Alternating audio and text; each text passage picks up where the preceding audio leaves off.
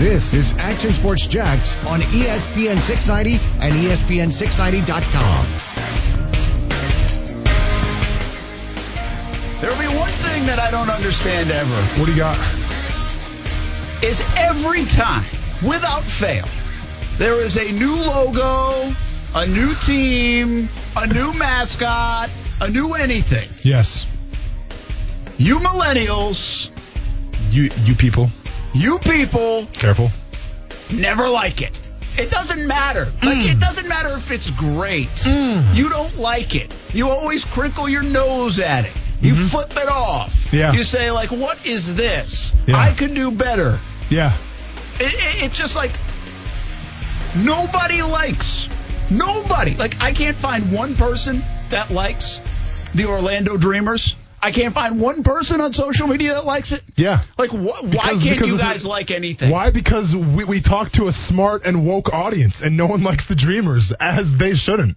What the Dreamers? What, what kind of what kind of name is going to strike fear into their opponents like the Dreamers? If no. the, if the Jaguars were to announce a team today, and they had said the Jaguars, and I wasn't here when they announced it, so I don't know the overall initial Sure. reaction, would people have said?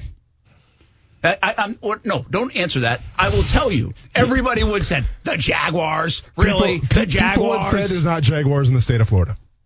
they would have said something like it. There you go. So they Yeah. would hate it. My point is, Yeah. you can say anything you want, and you'll hate it when a new logo is out. Uh, you'd be surprised, man. Did you like the jumbo shrimp initially?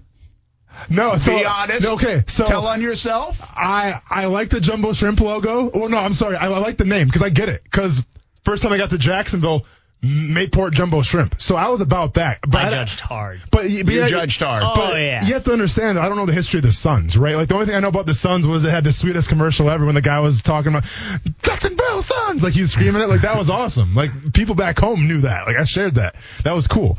So I didn't mind the jumbo shrimp because I get it. You're in Jacksonville, shrimp are popular. But at, at, I'll be honest, in the beginning, did not like the logo. Yeah, yeah, and well, I will say it's a little bit different when you rename a team because Yeah. you always have those people like, "What are you doing? These are the Suns." Yeah. you know, and and there still exists. Iceman was good. I liked the Iceman. You the logo like was cool. Yeah, I didn't mind the Iceman. What's wrong with that? I if we did a poll right now, I bet people would. Like, it's kind of late on it. Yeah, because yeah. I wonder what people would say about the logo. Okay. My point is, I'm not saying everybody doesn't like it. I'm Yeah. telling you this right here. These people, Sure. You people, The ones that are passionate on, on social media. you don't like anything. Like you really don't like. I'm trying to think. Like I'm trying to think when the Armada did their thing. I thought I like that the might Armada. have been well received. Actually, Yeah, and I thought the logo was pretty cool too. Somebody let me know on social media if it, but I think overall the feeling was the Armada was kind of well received with the logo and But such. see, once again though, when the Armada came out, it made sense to me with the anchor and everything. Why? Because Jacksonville they have a lot of ports, so I get that. There's a lot of ships coming in and out of Jacksonville. That was fantastic. Help me understand what the Dreamers is supposed to be. A lot of dreamers in Orlando. Well, Seriously, I think, I think they're hear Orlando into the, Dreamers. I, I think of like a charity. So do you not like the Orlando Magic? I like the Magic. Well, what the hell does that have to do with Orlando? What? Uh, Magic Kingdom. Okay, well, Dreamers is the same way. As in how? Dream, Cinderella, Disney, Oh, all this stuff. I got mean. Let's go ahead and call them the Orlando Cinderellas. I mean, Done. uh, Dreams and Magic Mickey aren't they the same family? aren't they the same family? Dreamers and Magic. I just, I'm just, not, I'm not a dreamer, man. I'm sorry. and if I think baseball, I think Field of Dreams. yeah. If I think of if if when you're a kid, okay, Mm-hmm. and now be again, you're four years old and five years old, and the first time you ever say, "I want to be," there are a couple things, right? I want to be a firefighter. Sure. Right? I dream of being a fire. When you have that first thing at, at preschool, Yeah. and you say, "I when I grow up, I want to be," it's a firefighter. Yeah. I still don't, although now it might have changed. I think a lot of people now maybe would say an NFL player. Brent. But I think I think people dream of being like a big leaguer, like we think of the big leagues, like baseball. Yeah. So like I don't think this is that far fetched. The Orlando positive thinkings or positive thoughts. Why no, is this that far fetched? Here's the thing. No, I no, like. I, I have the perfect solution. Seriously, I will come on board with Atlanta Dreamers. One one little stipulation. Take the S. I'm sorry. Take the E, the R, and the S off. The Orlando Dream, 'Cause- because now you can announce here comes your dream team. See, to me, that's that sounds a lot smoother because we, we don't call them the Orlando Magicians. We call them the Orlando Magic. I was saying So- just give it a little millennial love instead of an S, put a Z. Oh, that, I no. was thinking that. You didn't like that? Oh no, that's that's even worse. It's got a little pizzazz No. to it. That's got some I Z's in it too. Take the, take Maybe the has some E- money side. Take the E, R, and S and call it the Orlando Dream, and then you got a winner, and then I will come on board. But until that time, I can't co-sign on it. I'm not even telling you I like it, but I'm just telling you that everything, every time I see something new on here, Yeah, nobody likes it. yeah. But Like, b- nobody likes it. be honest though, Do you guys is, like anything? is Dream better than Dreamers? I think Dream is probably better, but isn't there already like the WNBA team? Mystics? Uh, Is there a I Dream? don't think so. I don't know. I, I feel like Are we there's a talking WNBA WN team, or there was one, or I feel like there's something that's already the Dream. The Atlanta Dream. Atlanta Dream. Oh, sorry. Gosh, I know my sports. yeah, congratulations. Take a bow. you, you follow WNBA. Sorry. No, I'll, I'll start doing some more homework. My bad. LA Sparks and New York Liberty. That's, That's, all I got Lane, for you. everybody. That's, that's Millennial. all, that's all I got for you. the WNBA. Not me. Not me. Big fan. Oh, Brent, who, who won the championship this year? Uh, it was the such a big Washington. fan. Uh, Washington. Washington, the Washington what? The Washington, Washington? all right, you're right though. I was- I'm all Washington, over this. Washington's leading scorer. Uh, uh, Delle Donne. MVP, nice. From? Oh, hold on, hold on. Um, is she was she Delaware? Yeah, nailed Delaware. it, man. Good call. Okay, Brent. Give this man a promotion. The hell do you think I do for a living? I guess he watches You're like my WNBA. kid right now. I Like, get Dad, it. did you see the Jags lost? uh, no, thanks for telling me. Yeah, thank you, Captain Obvious. And now we now we get every play by play for the rest of the game. oh yeah, and then this happened and this happened. Yeah. No, really, get out of here. yeah. Well, okay. Well, Thank maybe God you watch Sports Center. then maybe you can't have the Orlando Dream then. I don't know, but I'm just saying. I'm not saying I like it. I just Yeah. it, it's like you can't. I want to find somebody that raises the hand and says I kind of like it. Please do. I might Well- give you a hat if you come if you call in and say you actually like it and it's genuine. I'll send you a hat. But here's the thing, though, Brent. Like, welcome to 2019, right? Like, we see this all the time on social media. No one's going to come out on social media and spend time out of their day to give something props. Uh, unless it's like a feel good story. You know what I'm saying? Like, take Jason Witten, for example. Take Booger McFarland now. Like, dude, Booger McFarland every single like Monday night, he's trending, and it's not for good reasons because people love. Like, it, it, it's almost like a way of life now, where you find something you dislike, you get on Twitter, and you talk true. about it. That's just the way we live. Hey, by the way, uh, nobody likes the dream because I was offering a hat up, not a dream hat, dreamer's hat. It was more this hat, so Yeah. maybe they don't like the hat. Yeah. But uh, or or they're not calling in. you got to sweeten the deal a little bit. But you know that's interesting. You bring up Booger, and I I do not like to rip announcers. Yeah. So I really don't rip them. Yeah. But I would be lying to you if I almost tweet, did not tweet. yeah, I didn't tweet, but I almost tweeted the other day. Yeah. If you drop down from Mars and had never seen football played before, Hmm. Booger would be the guy you'd want to listen to Okay. because he will Captain Obvious everything. Like if you've ever Yeah. watched a game, like late in that game, right? Yeah. There's like a minute to go. They're on their own 24 yard line, the Chargers, Mm-hmm. and they have no timeouts. Mm-hmm. And, and Booger, the what, what made me think of Booger is like, what? Okay, now you got to hurry up the line of scrimmage. Yeah, you gotta hurry yeah, up the yeah, line of scrimmage. I'm like, Booger. Third and we've 10, Been watching they- they football have to convert here. Third and We 10, play time to Madden. convert. We know you got to hurry up to the line of Yeah, scrimmage. yeah, for sure. But, eh, but hey, but to be fair though, like this is why I enjoy my safe space here at ESPN 690 because everyone's like, hey, one day maybe you should be like calling an NFL game. I'm like, no, n- n- not as long as Twitter and Facebook are around because I say one bad thing, I say one thing where I mess up just an inkling, just an inch, and people will never let me forget about it. So Don't be safe so space. Sensitive. ESPN 690. By the way, there people rip you left and right. They know. just don't rip. They don't go right at you They're- because they're they're, afraid that you might be. which is, which is the funniest thing ever because like outside the cage I, I consider myself a giant teddy bear but it's all good Well, you are. That's why I kind of rip you as yeah, much as I it's can. all good man and I'll give it right to you right And back by- you're just outside of reach length. easy now well for, for you or me because I, I can still reach you- you, no, you can't. oh I still have the reach don't worry about it Uh, anyway, people really don't like the Dreamers. I tried to get. No. it just never happened. people are like man I, I could really use a hat but not that much Oh my goodness, what's coming out of Jags headquarters today? Uh, we got folks in the locker room right now, and I tell you the other thing people don't like right now. Nick Foles is trending down. Yeah. Nick Foles just stopped doing press conferences. Nick Mr. Foles' patience and positivity doesn't work right now this week. Yeah. It just doesn't work. It's Yeah. hard. Yeah. It's hard to digest. People don't like it. And we do like to be angry. I enjoy it. It's fun. Yeah. Yeah. I don't like it a lot. No? But once in a while, I like it. Some people call it angry. I call it passionate, Brent. Yeah, passionate. What I, I saw somebody say, I think it was the new GM for uh, maybe the Pirates. He Okay. got hired, and he said there's a lot of frustration. I think a lot of frustration about the Pirates organization. He said frustration is a close cousin to passion. and I was like, oh, that speaks well around here. Yeah. That we, does. we, we know all about It's a that. great quote. We know about that. I about gotta make sure I just quoted him correctly, but I think that's what he said. I was like, I've never heard that. Yeah, Where I've have never been? heard either. I've obviously been watching WNBA games, I guess. when we come back, we'll talk a little Jags on ESPN 690. There's nothing wrong with that. We're you know we're going to fight our ways out, fight, fight our way out. Like I told the players, take all that you know pissed off, which everyone should be. Don't make it combative, but, but we've got to be competitive, and then obviously we've got to play well. We have to have a lot of energy, and we have to practice well. Kind of like us. Yep. Uh, Doug, Doug, Doug Marrone said the P words. I can say that three times on the show. yes. Yes. Uh, you got a little uh, blowback from saying ass three times in like 30 seconds the other day. Yeah, That's one. Tally him up. We've got two more for the show. Hey, Yeah. you're looking, look at what I really wanted to do is a segment on Kuzu's vegan habits, but I just was like a little afraid if my own kids were listening. Brent, to, to be honest, some people say I was cursing when I said the A word three times. I call it being passionate. That's right. There you go. Somebody said it's okay to say that. Like sometimes you got to say it.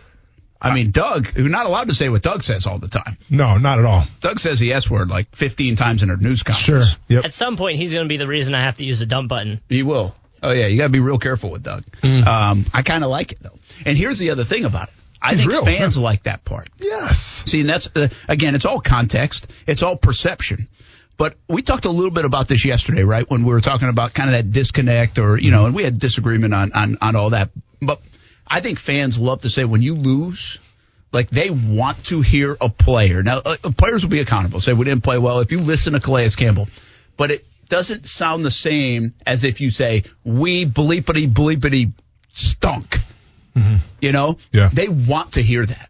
Like if if you say that, they will embrace you. Like, and that's a little bit what's going on with like Nick Foles Yeah. right now. Nick Foles trying to keep this thing. He's like, oh, whoa, easy. I'm just like two weeks into this thing again, and I get it. We got to win. But he said an interesting thing today. He's like, this is where culture is built.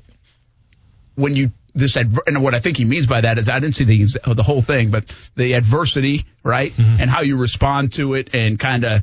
I get what he's saying. Yeah, From an but- inter- but, but from- you're asking people outside From a? Jaguars fan's perspective, who have been dealing with adversity now since I was playing, Yes. you know, so like Since many of them were eventually, born. eventually there should be a payoff, uh, you know, coming down the road, hopefully soon. So I get that. And listen, it, you're absolutely right. What fans want to hear is, yes, we stink. We didn't play good. You know, we played like, you know what, whatever you want to say.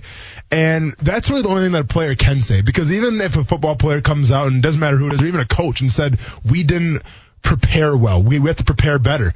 Well, as soon as you say we have to prepare better, we have to attack our craft better, when you say that, the first reaction from a fan base is going to be, why haven't you guys been doing this the whole season? You know, like fans will immediately question, well, why didn't you prepare before? You're like, what, what makes you think you can prepare now? So I get what you're saying there. All you can say is that, you know, you stink or you suck and you're on to the next week, but let's be honest, you're never really going to hear that except for a few outliers out there. Well, but I do think there's a little value today hearing Doug Marrone saying what he said. Say Yeah. we're say we're we're pissed off too. Mm-hmm. You know, just as much as you are outside the building, we are too. Mm-hmm. That was disgusting. Yeah. On tape. You know, and it's not a consolation prize. No. I'm just telling you, I think that's those are moments like that that draw a connection and say, we feel you. Because if if you don't say that stuff, it, it's very, listen, I'm as sunshine and rainbows as they come. I could spin you a million different ways, and I don't spin it. I'm, I'm a positive guy by nature. But I, I can tell you, I had someone call me on Monday, be like, hey, I listened to you.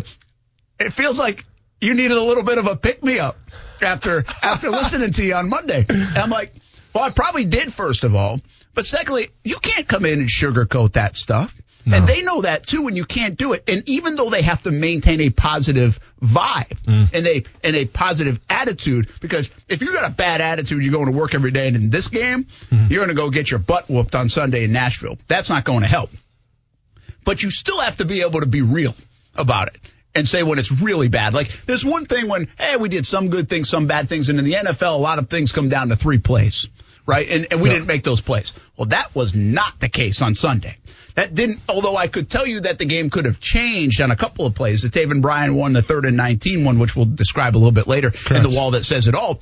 But it was an embarrassment. So Well, when you have to come hmm. out and say it, we just we we laid an egg, and, and if you don't do that, then it's hard to believe almost anything else you say. And it's the way you lost as well. And I'm looking at this more from a defensive standpoint. Where, Brent, if you go back to week one against Kansas City, let's be honest, the defense, that was embarrassing as well, right? Like, I, It I remember was, but sitting, it's Kansas City, so you here's get the a thing, pass, though. right? But here's the thing. So Well, I not a remember, pass, yeah, but I remember sitting in the press box and being like, guys, you know, we're in the flats and then safeties couldn't tackle, linebackers couldn't tackle. Like, it was just, guy would catch the ball and all of a sudden here's a 50 yard run down the field. Yeah. You know, but the standpoint was, is yes, that's Kansas City. That's who they are. But you know what also was, Brent? It was the pass game.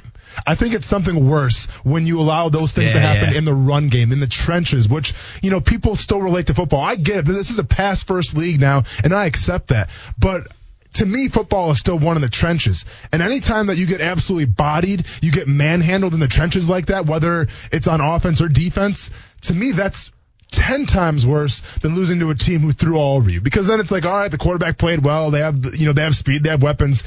But there, it's just, it's mono a mono. It's the mentality. And the mentality wasn't there, uh, this past Sunday against the Colts. No, that's a, that's a good call too because I think you know you say it all the time: stop the run, run the Yeah. football. But it is the principle of it, and even in this game, if if I were to tell you.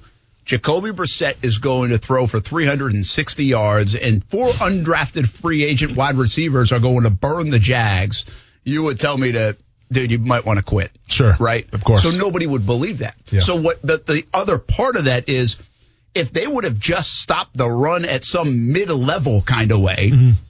You didn't think that receiving corps in the passing game would burn you. Yeah. And so that's what makes it even more frustrating. I mean, you're right. I think you're right about the run mentality, even though it's a passing. You can almost now, like, you can win by 20 points and give up 350 yards passing.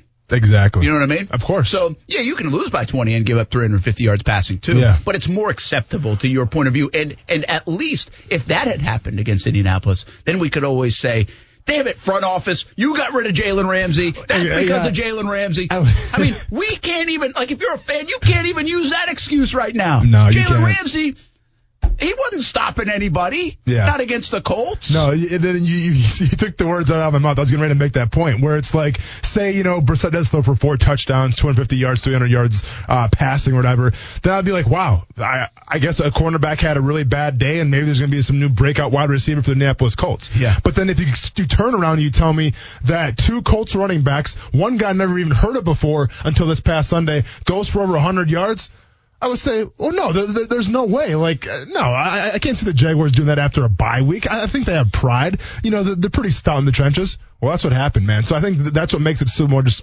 unbelievable. And obviously, going forward now against the Tennessee Titans, you don't have a lot of confidence in that defensive uh, line or that defense as a unit. Here's the quote that will connect people a little bit, okay? Abry Jones in the locker room today. Uh, this is coming out of the Jags locker room, but multiple uh, media folks, um, including Action Sports Jax.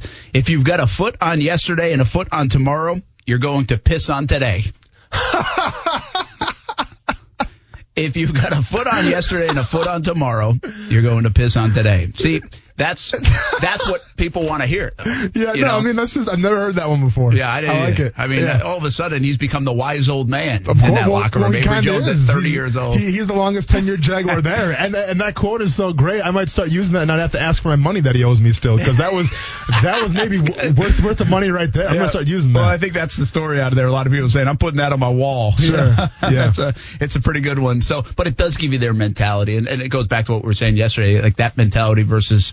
Uh, everybody else's mentality, But- different workplace. Like I can even, I, I- feel like sometimes I do this in in my own job where I'm looking at the weekend Mm-hmm. and we maybe have a show, and I'm like, all right, well, I'll figure out the Tonight Show from three minutes on CBS 47 and Fox 30 in a little bit, but I got to worry about this half hour. You know, Yeah. they don't do that in the NFL. You don't do that in sports. As an athlete, you're trained not to. You're trained Well- to look at right now. I'm not even thinking about Sunday. I, Yeah. I think so, at least. No, so no, you're absolutely right there. And I want to cut you off, but at the same time, Brent, NFL players in this league, whether it's when I played or when they play now, the biggest thing that they have going for them, well, it's actually two things. It's their pride and it's their ego. Because they wouldn't be in the league right now if they didn't have those two major characteristics. And when we talk about pride and ego, that Colts game, and I'm not trying to be over dramatic, th- that that was an embarrassment, okay? Especially to their defensive line and their defense as a, as a unit.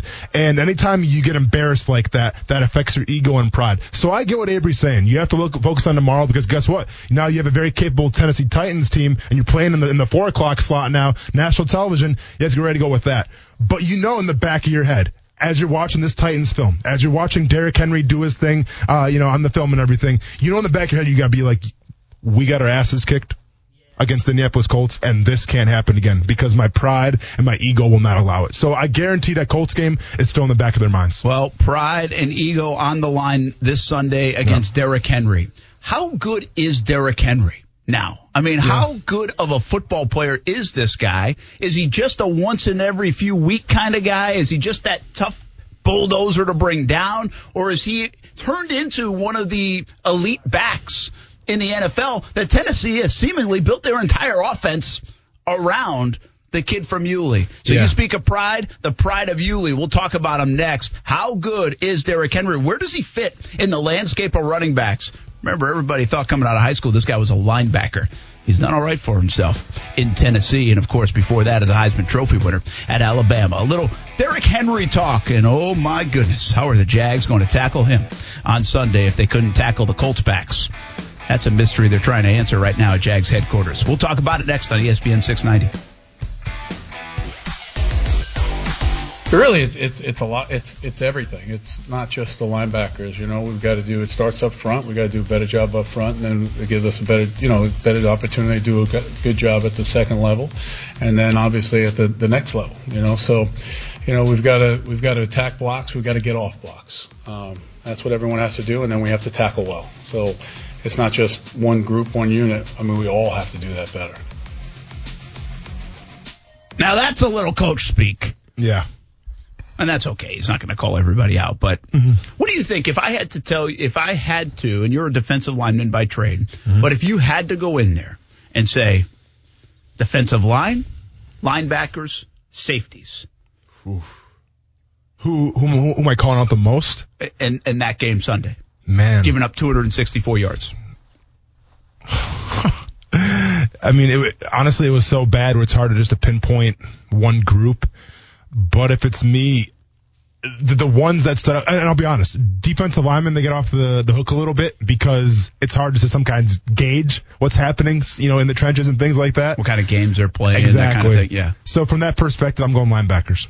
Yeah, and I would say linebackers from this, and we're going to show this a little bit on the wall that says it all, or at least talk about it a little bit. And that is, I said it two times I saw in that game where I was like, please call timeout, somebody. Please call timeout because they're not even lined up, and one was right down near the goal line on a fourth down When play. when it's so important to be on the same page, when you have So- to be ready, it's fourth and one on the goal line. And I don't know if how fair it is to, to pick one guy out, but it's like we do with the quarterbacks. Mm-hmm. And, and Myles Jack's the quarterback of that defense. So you got to get people lined up. And if that's still an issue, there's too many guys that have played too many downs together on that football team in this scheme together for a long time to be discombobulated. Mm-hmm. So I, I would pin it on the linebackers too. And I understand now Najee Goode hasn't been around, but he's nine years, a nine year vet. You know, I mean, Yeah. it, it, to me, there's no excuse to not be lined up. You're absolutely right. Like, Or not to call a like, timeout. I can see like if the Colts come out in some exotic formation we've never really seen before. You know, it's like where are we supposed to go? Do we call on this, the right side or left side for the strong side? This is a base formation on a fourth and one on the one yard line going into the end zone. You have to be ready. You like there's just there's no excuse for it, Brent.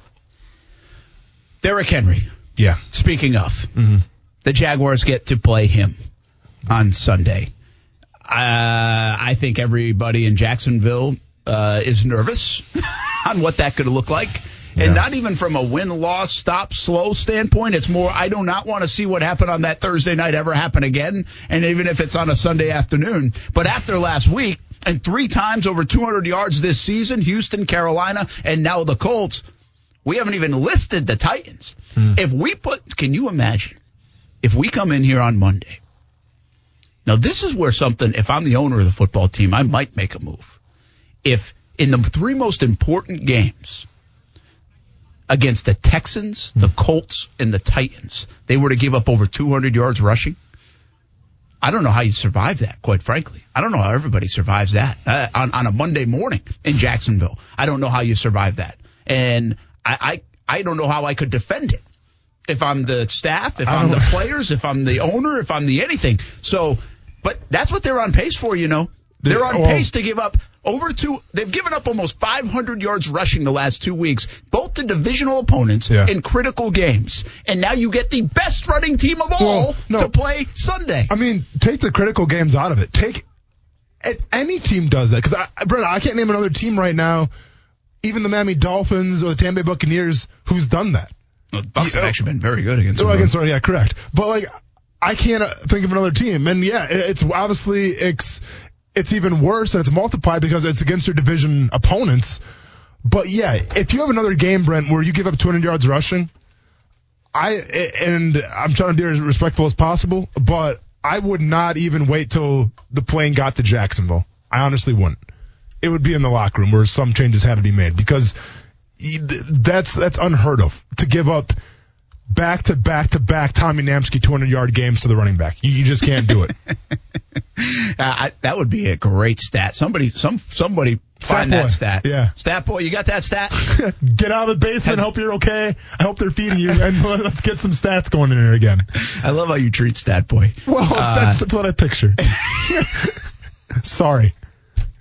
it's my imagination. which makes me chuckle. Yeah. But uh, the uh, has anybody ever given up 200 plus three games in a row in the NFL? I'm sure it's happened. I mean, I'm, I'm sure it's happened. I One team though. Yeah.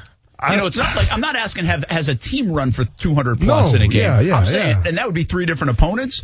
I'm talking about the same defense giving up 200 plus. Because here's what does happen. And I'm convinced of this, by the way. I don't think they'll give up 200. You know why? Because they all week they're talking about missed tackles and angles, missed tackles and angles, and it will be such a focal point yeah. that they Well, might give up 250 in the passing game, but they are not going to do it in the run game. They the same they thing are- happened after Carolina. same thing happened, and it Yeah. Mm-hmm. does. It happens. That's why it's attention to detail at the end of the day, man. It's Mm-hmm. a, it's got to be because when you put that attention to detail on it, both from a coach's and a player's perspective, it seemingly gets resolved. Now we'll see this week. We have to still still see what happens. Derrick Henry, Hmm. how did you feel about him coming out Yep. of college as an NFL player? Yeah. Probably surprised. Uh, he surprised a lot of people winning the Heisman Trophy as good as he was with Alabama. But I think also people are like, well, that's Alabama, man. I could run for a couple hundred yards for Alabama. Look at that offensive line. Yeah. You know, so how did you feel about him coming out and how impressed are you with what he's been able to do in a Titans uniform? Where, where was he drafted again, real quick? Like what? What I want round? to say that was a second round draft round, pick. okay. I should know that, by Okay. the way, but I'm pretty sure he was a second right. round draft pick, maybe around like 45. Okay. Yeah. So I, I didn't mean to kind of put you on the spot there, but I like so yeah. So what did I think when you know when he came out? And I mean, obviously, I, I knew him from college, right? So he, he was the big time player in college. He had the Heisman Trophy. Didn't know about him in Jacksonville because I, was- completely unaware. He grew up around the area.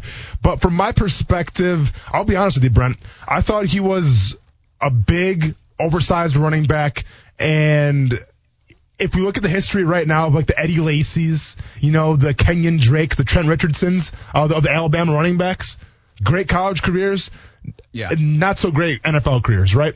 So from that perspective, I thought, what's up? Guess what pick he was? Number 45. Good call, man. I'm Nailed on a it. roll today. Nailed it. Yeah. Sorry, I had to no, interrupt. No, no, you're but fine. I got to do a little fist bump. no, you're all good, man. But uh, but my point is basically like yes. With so Derrick Henry, I didn't think he was going to really exceed expectations. I thought he would be, uh, you know, kind of like a.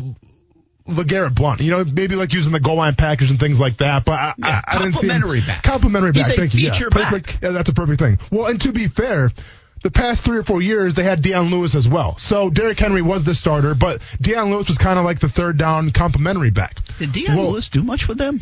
No, well, he's, he's still playing for him. I mean, but has he though? No, I mean, well, and then this is kind of my point, where you know Dion Lewis when he played in New England, he was he was that dude. You know, I mean, New England's got a slew of running backs, but he was successful in New England. He comes to Tennessee, they make him the third down back, and let's be honest, he kind of took some carries away from Derrick Henry. Well, last year, specifically against the Jacksonville Jaguars, Derrick Henry just goes off highlight after highlight after highlight. And in doing that, that took some of Dion Lewis's reps away. So now let's fast forward to this year because let's be honest, Derrick Henry's having a great season.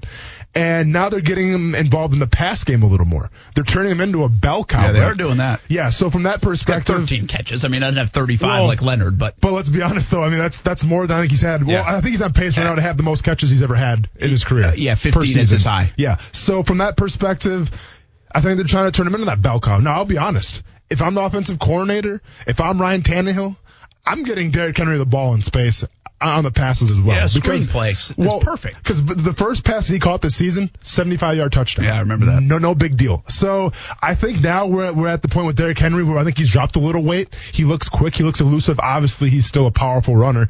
I think that guy can beat you in a lot of different ways. He's not just this bruiser running back that you picture when he got drafted.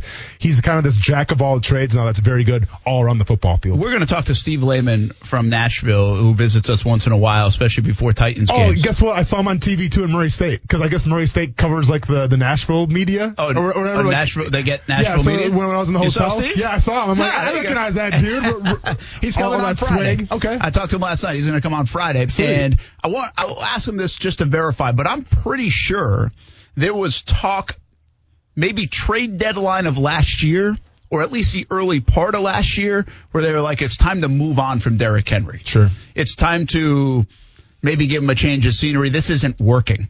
And then something clicked, and that included that huge night Well, that- against the It Jacksonville. was the That- Jacksonville game that clicked. well, he had started to play a little bit better prior to that, if I, my memory Okay, serves me okay. correct. And then bam, That was the breakout right? game. And then, and ever since then, I mean, he's been unbel- It's almost like they figured out how to use him in a weird way, you know? Like they were like, well, we don't have to just use him on third and one. Or, and I don't know that. I'm just saying that showcase, like, hey, he's more than just this. Go get me two yards back. Sure. Go get me that goal line stuff back. Let's Yeah. forget about the Dion Lewis experience, uh, Yeah. experiment. Forget about all this I, I other like the stuff experience better. I like that. let's just let's just ride with with Derrick Henry. Sure. And it feels like that's what they've done. And now if you look at this again, slow start to the career. It's not like he's on pace to break Emmitt Smith's record here. 490 yards, 744 yards in 17, but then the 1059. So he has a 1000 yard season, 4.9 yards per attempt. And now this year he's got 832. So he's on pace to really Over a thousand he's again, got six obviously. games. He's on pace Yeah. to have his best year yet. 4.4 a carry. He's got eight touchdowns Mm-hmm. this year. Last year he did have 12 touchdowns, so he's getting in the end zone too. They are utilizing him in those tight packages, those Yeah. goal line packages, and it just feels like it feels like to me. Especially with their poor quarterback play, that an offense that was built around Marcus Mariota is now built around Derrick Henry. Yeah, and this is really the first year since the start of the season where they're giving him all the reps, right? Because like I said, Dion Lewis was kind of splitting reps with Derrick Henry last year until that Jaguars game. It seemed like, and that's the thing, you know, with the Jaguars, like yes, to me, Derrick Henry had his coming out party against Jacksonville. Now all of a sudden Tennessee's like, well, wait a second, maybe we have something here. Well, what happened this past weekend against the Colts? Jonathan Marlon Mack breaks his hand. Any other week, Marlon Mack breaks his hand against an NFL team. They're like, oh man, well there there goes our season. We lost and you know we lost Andrew Luck, and now Marlon Mack's gonna be out with a broken hand for a little bit. We're screwed. Oh, here comes Jonathan Williams, over 100 yards rushing. Everyone's like, Marlon, who? Who is that again? No, we, we got Jonathan Williams now. Oh, what's up? You're not on the Jonathan Williams train? Well, you better get on because it's leaving the station because now everyone's hyping up Jonathan Williams over one game. And the same thing happened last year against the Tennessee with the Tennessee Titans and Derrick Henry. I mean, they got nothing behind those guys. I'm trying to look. I mean, it's just Derrick Henry and Dion Lewis, really. Yeah. And and so, but who knows? Yeah. Jags defense made that nothing something last Sure. week. Uh, Yeah. So anyway, it's all about Derrick Henry. I mean, is it as simple as that this week? And we'll talk more about the game as we go along. But Yeah. Well, listen, it, is about Derrick Henry. beat you any other way? Delaney Well, Walker. I mean, is so, that it? Well, here's the thing. So Delanie Walker's been out for six, seven, eight weeks now. always hurt. He's always hurt, but he's, he's supposed to. He's slated to come back this week. And if that's the case, you got to keep in mind because when he's healthy, Brent, and if he can go 100, percent Yeah. he can beat you. He's beat the Jaguars before, so you got to keep an eye on Delanie Walker, and also Corey Davis is coming back now too. Uh, AJ Brown, you know, the, the rookie receiver out of Ole Miss. By the way, AJ Brown and DK Metcalf. pretty legit guys, Pretty right? good. Yeah. Um, from that perspective, I think that the tension right now is on AJ Brown because he's been doing very well, but you can't sleep on Corey Davis either, a former first round pick out of uh, Western Michigan, and I, I I know he's trying to have a game where he's going to feast, but obviously this offense revolves around Derrick Henry. Yeah, and uh, Delanie Walker did practice on a limited basis today, coming back from the ankle. Very small injury report for the Tennessee Titans as well. So uh, we'll talk more about this football game going forward, and obviously, you know, I don't even know if we put it in the big category anymore. I don't even know if people feel like it's just like now you need a win. I don't know what the win means. You just need a win. And I think it would mean something to the folks here Yeah. to sweep Tennessee. It's been such an eyesore. At Yeah. least do that. Quick question for you: If you had to pick a running back, Derrick Henry, Leonard Fournette, who are you taking? It's a hard one, I know. I still, I believe I'd take Leonard Fournette for the long haul, for the long term. I think there's more. There's more there. Okay, Um, sorry, Derek. fair enough. I know I kind of put you on the spot there, but that was my goal. Yeah, that's a good question. No. I, I probably I agree with you. I think take Fournette as Good well. question. When we Yeah. come back, uh, we're gonna talk something we haven't talked maybe on the show yet. Uh, maybe a little We bit. just talked WNBA. nah, something else next Okay. on E ESPN 690. You know, we just got to keep hustling, working, getting off blocks better. You know, taking on blocks and getting off it. The one thing you see is that we got guys coming up and, and guys covering us up last week. You know, and we weren't able to get off blocks. So I don't know if it's a matter of athleticism or whatever it may be, but I think it's just a matter of the hey, when when someone's coming at you, hey, you got to take them on and get off. That's the one thing we're not doing very well. No, they are not. That would help stopping the run and tackling better to get off some blocks. And uh, we'll show you that on the wall that says it all coming up in just a little bit. We'll do that at 4:30 with the Jacksonville Jaguars. Brent Martineau, Austin Lane here on a Wednesday edition of Action Sports Jax on ESPN 690. And right now joined by Nathan Walter, Jacksonville Armada President, General Manager. What's happening, man? Very good. Yeah, the good to have you in and uh, talking a little soccer, but some big news actually in the last like week or so. We're going to get to with the land agreement, possible stadium. Uh, we did compliment the logo of the Jacksonville Armada and the nickname though earlier in the show. We just want to let you know. Awesome. I appreciate that. And, yeah. and you We're weren't even in the proud of that. building yet, so we didn't even know that. It wasn't Awesome. influenced. It was it, it was coming from an honest place in my heart, Brent. That's It was. awesome. Yes, Good, I like yes, yes. And I think that was kind of you guys got a heck. So we're talking about the Orlando Dreamers Mm-hmm. and the idea of Major League Baseball, Yeah. and it's getting bad feedback. But you guys got a ton of fe- good feedback when the Armada was the nickname, right? Yeah, absolutely. I mean, we, we did quite an, like the search for it, and we really communicated with the community, and the community had a real buy-in to it. I want to say that process went on for about two to three months, Wow. and we ran a couple of competitions, and people really got into it. And um, it, I can actually tell you, it was out. It was out of Admirals or Armada.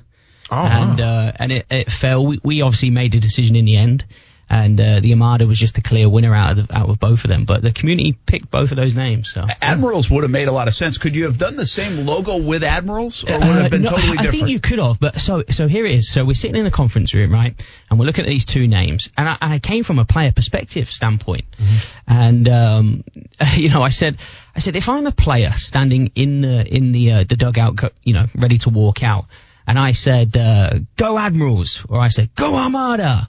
I just felt there was more of that strength for the Armada, and if you know, and I looked at it from a player's perspective, obviously. Yeah. But you know, the Armada just gave so much more strength and, and determination. So that was a kind of nice little thing. It was nice to be a part of those days for That's sure. that's pretty cool. That's that's actually you know in a difficult kind of complicated process. That's a very simplistic view, and sometimes simple wins the day. It's That's most exactly part, it. you know? That's That's, exactly what it. the athletes want to think about Yeah, it. And that's That's, right. that's a great perspective to have. That's really good. Uh, all right, how much do you hold? Like, say Orlando was making this today, right? The jumbo shrimp changed.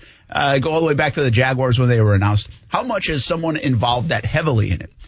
The night before you're about to launch it, do you not sleep and hope that it's well received?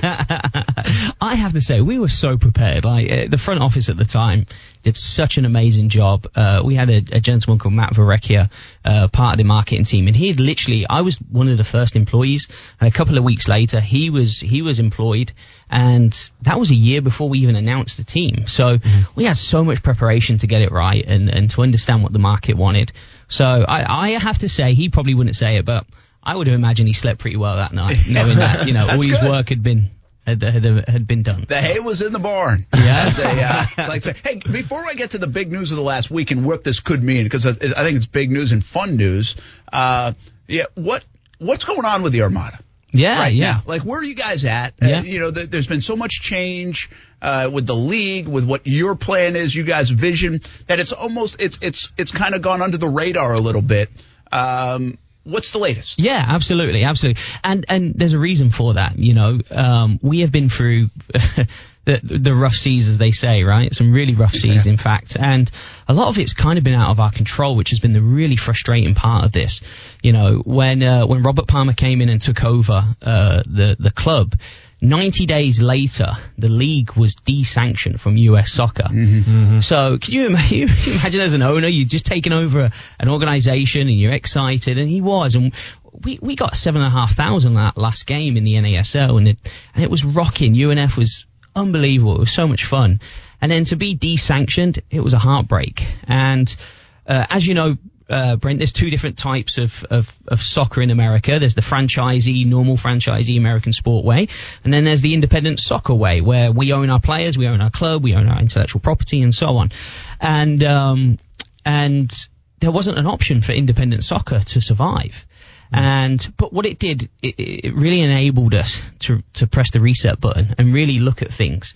And we we obviously have the Armada Youth Academy where we have over three and a half thousand kids, and that's knee deep in the community. That's been very successful. very successful at all levels, community levels to competing at the elite level, um, bringing home national championships. The girls have brought home national championships. We have an unbelievable girls program uh, in Jacksonville, and um, so the youth academy's there, and then.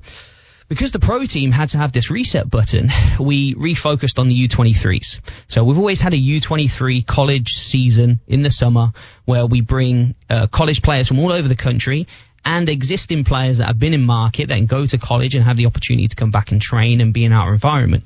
So we have the U23s this year, and as the as we talk about the next steps, um, the, it's going to be exciting to where the Armada goes next. So Nathan Walter, president and GM of the Jacksonville Armada, uh, with us here on Action Sports Jax on ESPN 690. By the way, we thank you, uh, Jacksonville Armada, for all their support of our Action Sports Jax Dream 18 over the last couple of years. Always come out. We love to have the sports teams out there, and, and always a fun stop on the golf course. Get to kick a soccer ball around a little bit uh, too, and, and some swing and miss, and some pull hamstrings and, and things like that. But uh, speaking of, where we were talking about this a little bit in the break where would Austin fit? Like this is like it's now like Austin's Where's Waldo to a degree. like, where would you put him? Like, we're trying to get him skating with the Iceman. He's going to play with the Jacksonville Giants Yeah. uh, January 25th. And I mean, he's already played for the Jags. See, that's one that we all There can't we do, right? There I we mean, go. we can't do that. We're not doing that. But uh, where would he fit? yeah, well, like I said, I was profiling him as soon as I met him, and uh, Yeah. I'm thinking, hmm. Uh, I, I see a centre back every day of the week in him, um, you know, but he's good with his hands, so he may be good in goal. Um, That's kind of what I was leaning towards. Tall, That's where you lean tall, to. 6'6"? Tall, six six, got Yeah. good frame, good Yeah. structure. He's fearless. I mean, Love those adjectives You know? Ben describing me. Yeah. Yeah. And you know what? I don't have to do a lot of kicking. Like, I mean, a little bit obviously as a goalie, but uh, as a center back, I feel like there's more kicking involved, and that kind of kind of make me and, af- nervous. and after your training, you can't feel your shins anyway. That's a good point, man. Shins Shin are conditioning. dead. Shin They're conditioning. dead. Yep, hey, they're uh, dead. don't go anywhere. the big part of what we have you in here talking about a possible stadium downtown, different than the one that's already downtown. That's gone under the radar, but could be on the horizon. Next on ESPN 690. Common theme has been when we haven't been able to stop the run is we haven't been able to get off blocks or we haven't been in the right spot and uh, a lack of tackling. Well, the Jags know the problem. Now they have to fix the problem. Stop the run. We'll see if they can do it Sunday. We'll talk more about it. We'll get the ball that says it all coming up at the bottom of the hour. Uh, we're also planning to have Ryan O'Halloran on at 5 o'clock, talk around the NFL. So a lot more to get to. Right now, happy to be joined uh, our continued conversation with Nathan Walter, Jacksonville Armada president and general manager, having uh, good discussions in the break, trying to sign Austin Lane up to goalie or, or at least as a workout player. I'm not gonna do that to myself, man. I feel like that would be embarrassing for me, from my standpoint. We were talking though. I did not realize this that you guys have the GPS systems. Like the the Jags have GPS Yeah. systems, but Yeah. the Jags li- like the NFL's the Rolls Royce, man. I mean, they'll the stuff that they spend money on in the NFL is like. Normal people don't do that. Right. Yeah. And normal organizations might not do To, that. to kind of set the scene real quick, my rookie year, we had these pills that we would swallow, and what it did was you swallow the pill, it goes in your stomach, and then they can come by with like a scanner, and they can see what your body temperature is. Each pill that we took, and keep in mind, 50, well, it's 90 guys in training camp, each pill cost 100 bucks. And then it just goes, you know, in the toilet, and then you have to take a new one the next day. So from that perspective, you're spending that much money per day, you know, for the entire training camp. Yeah, there, there's a lot of money being spent for stuff like that. Well, I just know how many gummy worms I had on the team playing, and I didn't even I wasn't even part of the roster. Well, well uh, are those complimentary though, right? Yeah, You're that's what I'm saying. for those. I bet that's you what were. I'm saying. It was I you complimentary. were. I know how much I ate, and I'm not even part of the team. What happened to no sugar? No, that was a while ago. Oh, That's okay. why I'm on no sugar now. I bet it was. hey, the, why do you think I did no sugar now? Because I'm not traveling with the team at all this month. Gotcha. Okay. That's why I did it. I gotcha. Um, so, but you have the GPS stuff. Yeah, I mean, yeah. the players must love that stuff. I mean, life is a video game now. Oh, it is. Right. Everybody's so the modern world's data evolved. Everybody wants to know it. Everybody wants to see their metrics, how many miles I ran, and you know our players are running anywhere from seven up to nine miles a, a game. It's it's just unbelievable. You got to ask So- yourself, why the heck would you play soccer? I know, right? Well, and, and from that perspective Seven too. to nine miles. From, from, from that perspective during a game, I mean, are you looking at those analytics and saying, all right, th- this guy's ran maybe a little more than we want them to, and do you use that information to take somebody out? So there's so many data points now. So so one of it is tactical, right? You can look at it tactically. The way that the Jacksonville Armada, how we want them to play, it's high pressing, intense, sprinting to press players down. So we get to see those metrics from a tactical standpoint. Are the players doing that? Are they achieving that? Hmm. And then the second piece is right. What's their loads? What do the loads look like? Are they are they are they over their load for this uh, for this week? Is there risk of injury? You know, you can do all these algorithms and work out that like potentially a player could pull a hamstring at this point. Like there's so many algorithms and stuff that you can work out. And we had a top top head of sports performance and science. Um, that unfortunately had to move on while we go through this transition, but we we hope to bring him back one day, right? Yeah. And um, but he was unbelievable. A Brazilian guy actually worked at JU, did a little bit there as well, and um, just understood it and worked it out. And I'll tell you this, Brent, we uh, the first year we had 28 muscle injuries. When we implemented this system, when we brought uh, Gabe Zapponi is the head of sports performance and science for us, we had four muscle injuries the next year. Wow. And it's it saves you the cost of the medical bills and everything just for Yeah. some of these, you know. So the the the technology is fantastic. Yeah, I'm a I big mean, it doesn't lie, right? I mean, it's it's fascinating. Uh, it's, those kind of numbers don't lie, and if you know what to do with them, you Right, know, and that's the exactly. thing, you've got to know what to do with them, and it sounds like you guys do. Nathan Walter, president and general manager of the Jacksonville Armada, with us, and so the big news these last couple of weeks is this land agreement to hopefully build a stadium, and we heard about this years ago, the idea, Right. right, to build, and I Right. think also to as part of that even put some offices up and and, Yep. and everything else, and. Well, it's starting to come to fruition. It sounds like uh, you told me today it was introduced to the council committee this week, be fully introduced to the city council next Tuesday. next Tuesday. Yeah. What does that all mean in Yeah, layman's terms? yeah. Is this going to happen? Yeah, I mean, it, it's again, it's going to come down to our lovely city council members to to vote on it, right? You know, we we've agreed terms with the mayor's office and his his staff. Um, the mayor's committee budget uh, review committee budget um, uh, approved it, right? So now that goes to now the committees at the city council. They review it. Uh, I've met with numerous. We still have many meetings to happen to make sure everybody's you know happy and content with it. Um, and uh, and then it will go to city council on Tuesday, and um, it just depends when they're ready to say, you know what, we vote on it, let's do it. And uh, hopefully it's before Christmas. Maybe not. It may move into the new year, but yeah. So that's it. That's exciting. That's exciting. It's, got- it's getting close. Well, and I have to ask you, Nathan. I mean, you, you're great with the player's perspective. You were a player, you know, and from the player's perspective, how important is it to have just a place to play to call your own, right? To, to have your own stadium to say, yes, I play here. I don't share with anybody else. This is my home. Yeah, you know, I have two two uh, perspectives now. So I have the mm-hmm. player side and now I have the business side, right? Sure. And and from the player side, it's everything. It mm-hmm. is everything to have.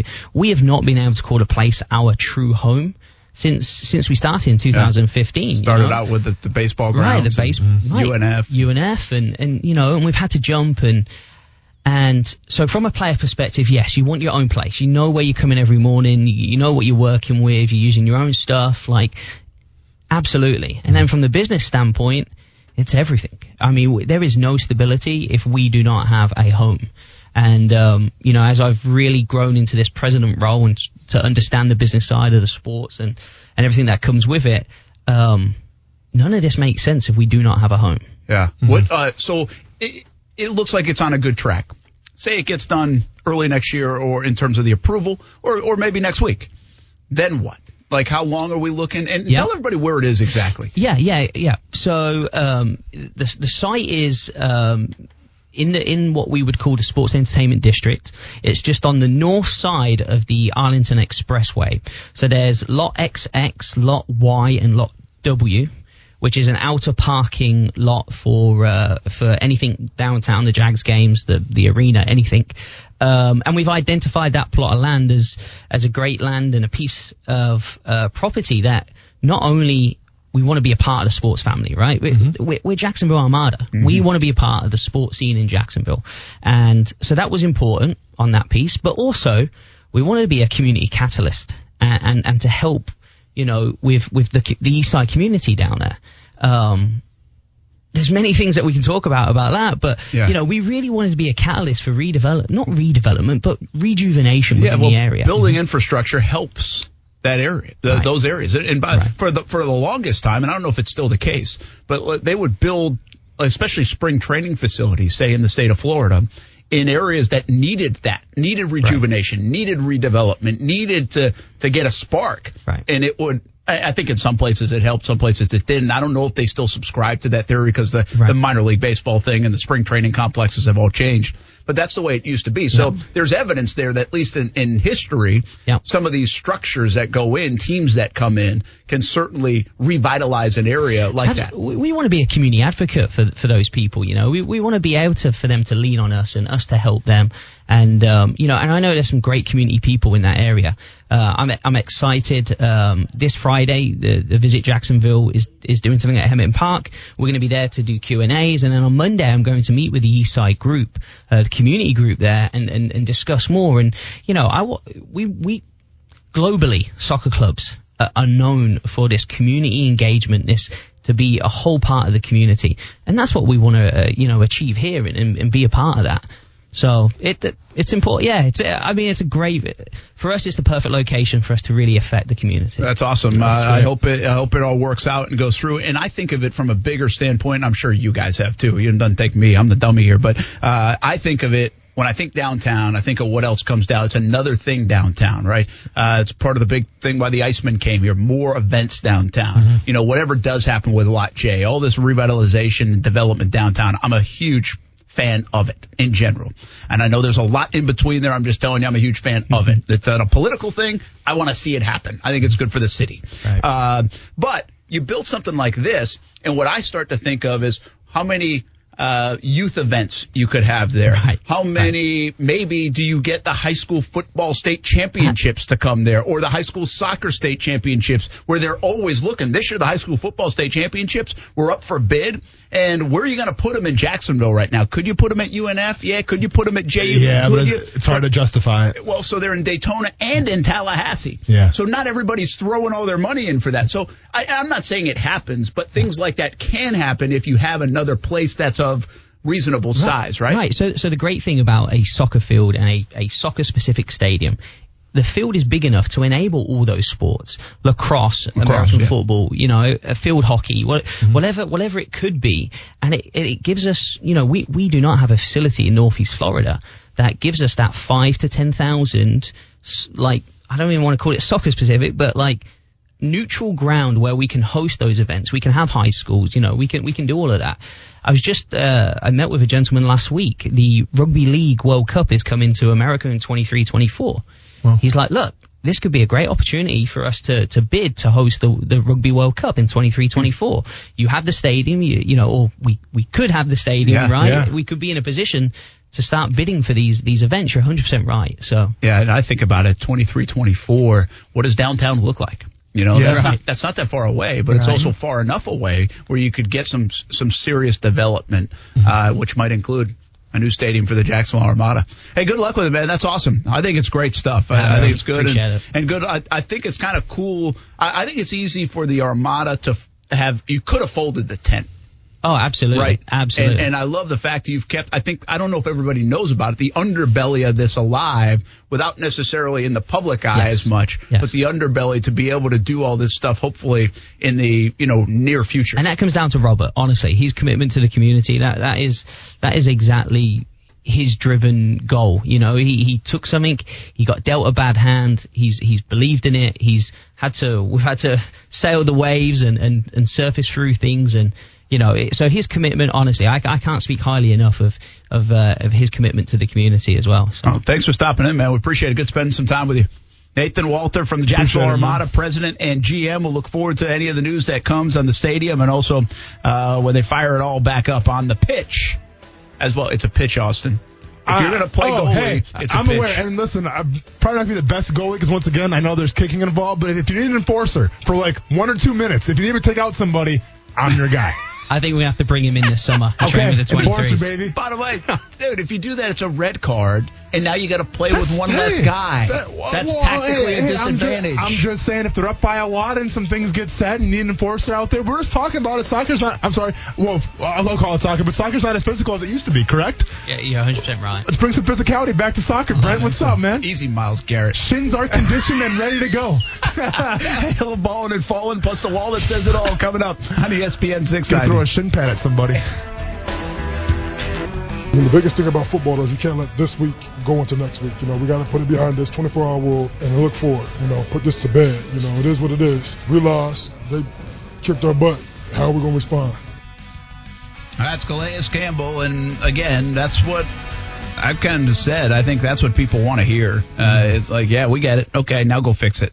Now, it's one thing to hear it. Now they want to see it. We're tired of hearing it. I understand. I, I get it. Uh, what else are the players supposed to say? Yeah. But it's now time to see it. And what are you going to do? Uh, by the way, shout out to uh, Stuart Weber listening in St. Simon's Island. Uh, the RSM Classic is happening. Tees off tomorrow. PGA Tour event up in St. Simon's Island. Uh, two beautiful golf courses up there. And Davis Love, uh, a lot of the proceeds uh, from a charity standpoint go to his foundation, but he's the host and has been for years. Great event, fun event. Uh, awesome place to be. And Stuart went up there, said he could hear us in St. Cool. Simon's Island. Well, I you like better it. be able to. We think we can go all the way up to Savannah, maybe even peek into Charleston, South Carolina like here on E. ESPN 690. I like that. So uh, listening everywhere. That's good. Brent Martineau along with Austin Lane. Let's do a little balling and falling, man, before we go to the wall that says it all. Ball and Brent has nothing to do with sports whatsoever, but I saw the news today and I was excited, so it had to go my balling category. They are gonna remake, well, I'm sorry, not gonna remake, they're gonna have a sequel to, in my opinion, the best movie by a long shot of the year. Joker. There, there's gonna be a Joker sequel coming out, hopefully next year. So, to me, that's balling. Have you seen Joker yet? No. No. You liked Cruz, it? Have you seen Joker yet? No. So here's the thing. It's not a movie, and spoiler alert, but it's not a movie that you go to for entertainment. You know, this isn't your typical run of the mill comic book superhero movie. I sat during that movie, Brent, and I felt uncomfortable. Um, I felt awkward at some points, and I kind of felt grossed out at some points. Kind of like sitting here with me. I, pretty much, yeah. It was basically a, a two and a half hour movie sitting next to Brent Martineau. but no, but, but So it's things- not a date movie. it, it, I I don't think it's a date movie, but if you want to see a guy with an Oscar-winning performance and Joaquin Phoenix, you, you got to go see it. I mean, his performance, Brent, to me, stands out as one of the best performances ever of any actor in a Really? movie. And I'm, I'm, I'm including Daniel Day Lewis in There Will Be Blood as well. Who? Daniel Day Lewis. Don't, don't worry about it. Don't, hey, don't even worry about it, man. Hey, I forgot Don't- about don't Daniel worry Day about Lewis. Hey, we got to put him on the list, Daniel Day Lewis, for when we do our one year anniversary show. It's all right, Brent. I'm still listening to you, man. It's all good. I, I'm, I'm right here. I mean, what's Coos doing? He's I don't know. Man. I'm list. Showing off our new captioning system. That captioning system didn't work very well yet. Or actually, it did work very well yesterday. it didn't looked pretty good, yeah. But I also had to talk like one mile per hour. All right. Um, You can blame me. Uh, well, John, have you seen uh, Joker? John Bachman, by the way, ladies I and gentlemen. Hi, have you seen- I have have seen not Joker? seen Joker. Oh, I have man. not been in the right. I, I gotta- don't. I can't. I know you I have can't, to. man. you I have to see that movie. You I have to have be the, in the right I mindset. I'm telling time. you. I just can't do it. I can't do it. Don't go into that movie bummed or. Yeah, that's what I've heard. Yeah. That's what I've heard. you have plenty of time. I, yeah, I got lots of time. Hey, uh, real quickly, I got to tell you, I, I'm, I don't know if we're going to a break or not, but I just walked in. This is what I do. I we're start in the with- middle like of it, man. falling and falling, but whatever the hell you got to listen, do. real quickly. You know, um, I don't care. As you said, it's all good, man. Lefse. Yeah. We were talking about Lefse. Was that yesterday? Or That was yesterday. Yeah. So I told, I texted my mom. I Yeah, said, I hey, you did will that. never believe this. I got some Lefse at the radio station. And she's like, What? She Hell couldn't yeah. believe her because you know you don't see too many leftsas in Yep. Florida. Yeah. I don't know if you have a leftsus or just leftsa. Is that the plural? Is it like deer and deers? Left sus? I think it's lefse. Just I think lefse just in lefse general. in general. I like that. Anywho, she's coming soon in the next couple of weeks, and she said she's gonna make us some. Let's go. Mom Bachman is gonna make us some lefse. Does that And- well? and, Lefse, and, Austin. and when you say us, you mean just me and you because Brent was hating on it. Brent didn't want to try Haters- it. Brent's not cultured, so Brent doesn't get any. Haters ain't gonna get any. What do you think about that? Yeah. I don't care. Oh, that's fine, Wow. man. Wow. Okay. Uh, ju- ju- Wow. just, just sit over there Unless and you, pout. unless you put Just- butter and cinnamon and sugar just, on it. just sit over there and pout, then, man. Unbelievable. You can do that. I like Does butter. Alexa travel well? Yes. yeah, Does it? It does. Not, not too shabby. My, my, when my mom leaves, she'll she'll make us a bunch and we'll put it in the freezer. And then when we want it, Mouth we is just watering. defrost it, Oh, sure. warm it up, and it's Mouth is I would- watering. I would, I imagine said- it's Viking bread. I mean, Yeah. of course it I was- travels well. I was gonna say it. It, it should was travel this- well. It tastes like paper. oh wow. now, hey, the shoe, Austin, the shoe fits. Oh man! After all the stuff that we've talked about, racial injustices in this world, and now you, and now you have to attack a culture. I didn't Wow. attack a culture. You you attack the culture. Careful Brent. that. Careful Do you that. like every bit of Chinese food? Uh, yeah, pretty much. I mean, all right. That sounds like a challenge. That sounds like a challenge, Brent. hey, I'm just gonna establish right now, Brent. I you are in with arms reach away from me. Okay, Yeah, you're and, double. And well, I can get closer with my chair. it's not a big deal. And I'm telling you right now, That's why we I load the cameras here. I will not be talked down to by someone who looks like they're a chaperone at an alternative school for a middle school prom right now. Does he look like that? Looks looks like the cool guy at an alternative school chaperone on prom. It's like, hey, I saw you guys doing cigarettes, but it's okay. I'm the cool chaperone. Just go go back and dance. I won't The tell one that anybody. doesn't tell you to leave room for Jesus? Yeah. Whoa. Thanks, Mr. Martin. No, you're the coolest. You got it, kids. That that's you right now. And He's and- right. He's red, man. You got him. You got him and good on you, that and you will one. not talk down to me like that. Make sure okay? the camera picks up his shade of red there. That's The, uh, outstanding. I still think the best part of this show is when when Austin goes to the clothing well, when department. You, when you get me heated, that's what's going to happen. All right, spoiler alert. Oh, don't don't talk bad about my culture. All that for Lefse. I would have died on a on a better vine than that, man. I would have saved that for something better. well, to be fair, if you ever tried like the cuisine of you know Scandinavian countries, we, we, we aren't bringing a lot to the table, man. what else is there actually? Well, Lutefisk you think Lefse is bad? You should try Lutefisk, Lutefisk. buddy. that that'll grow hair on your chest, as we used to say. I, I go to the when you go to Epcot, you go to the different countries. yeah. Do Yeah. they have all that in Norway? I've never been to Epcot. I assume they do. Yeah, I, they, they what? got it. I've never been to Epcot. Uh, Sorry. Wow. I mean, I've How been to long you been Epcot, but I'll be honest, I don't know the answer to that question, Brent. Six years. And, and if it makes it even more upset, I was in Disney. Like when I was a kid, we did a road trip down to Disney, but we didn't go to Epcot. That wasn't the educational one. No, no, we Yeah. were just roller coasters. So dude. you have you been to Disney since you've been in Florida? yeah. Well, uh, oh. Is, is like the Harry Potter world, that whole thing? Is that Uh, like that's Disney? Universal. Then, no, That's I, Universal. I haven't been to Disney then. So you've been to Universal.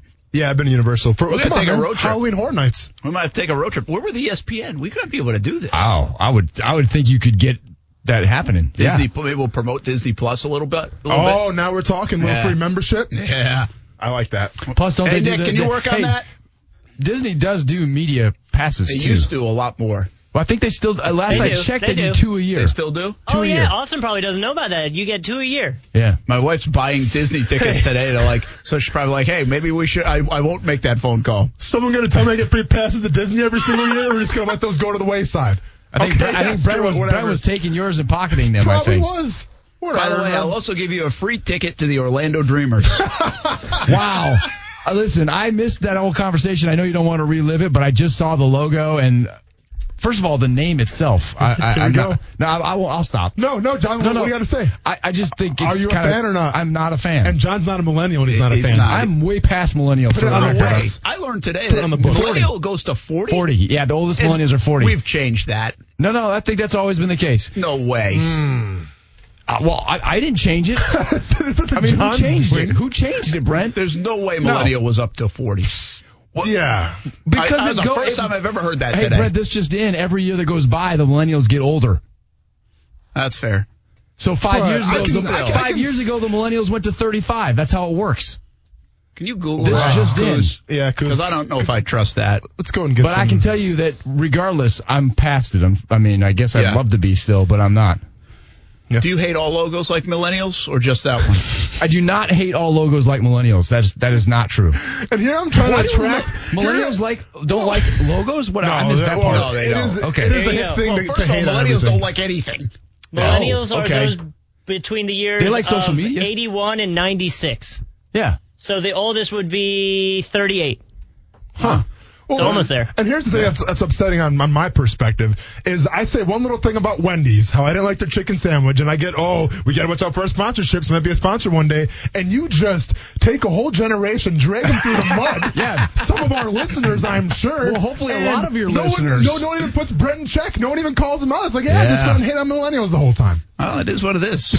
Call it like I see it. Brent is calling Well, the shots around. just for the record, John Millennials Bachman ain't likes paying for this millennials. show. Wendy's might.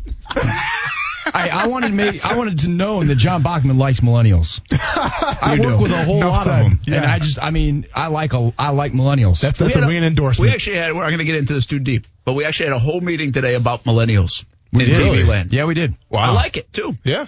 Changed the game, baby. Okay. Like we kind of have already done a little bit here So, on the like, radio. side. what was the meeting? Just like some new verbiage, some new terms that you have to use on, I, on I the just, air. I just think now that you, when you talk in our industry, Yeah. we're talking about millen- that age group.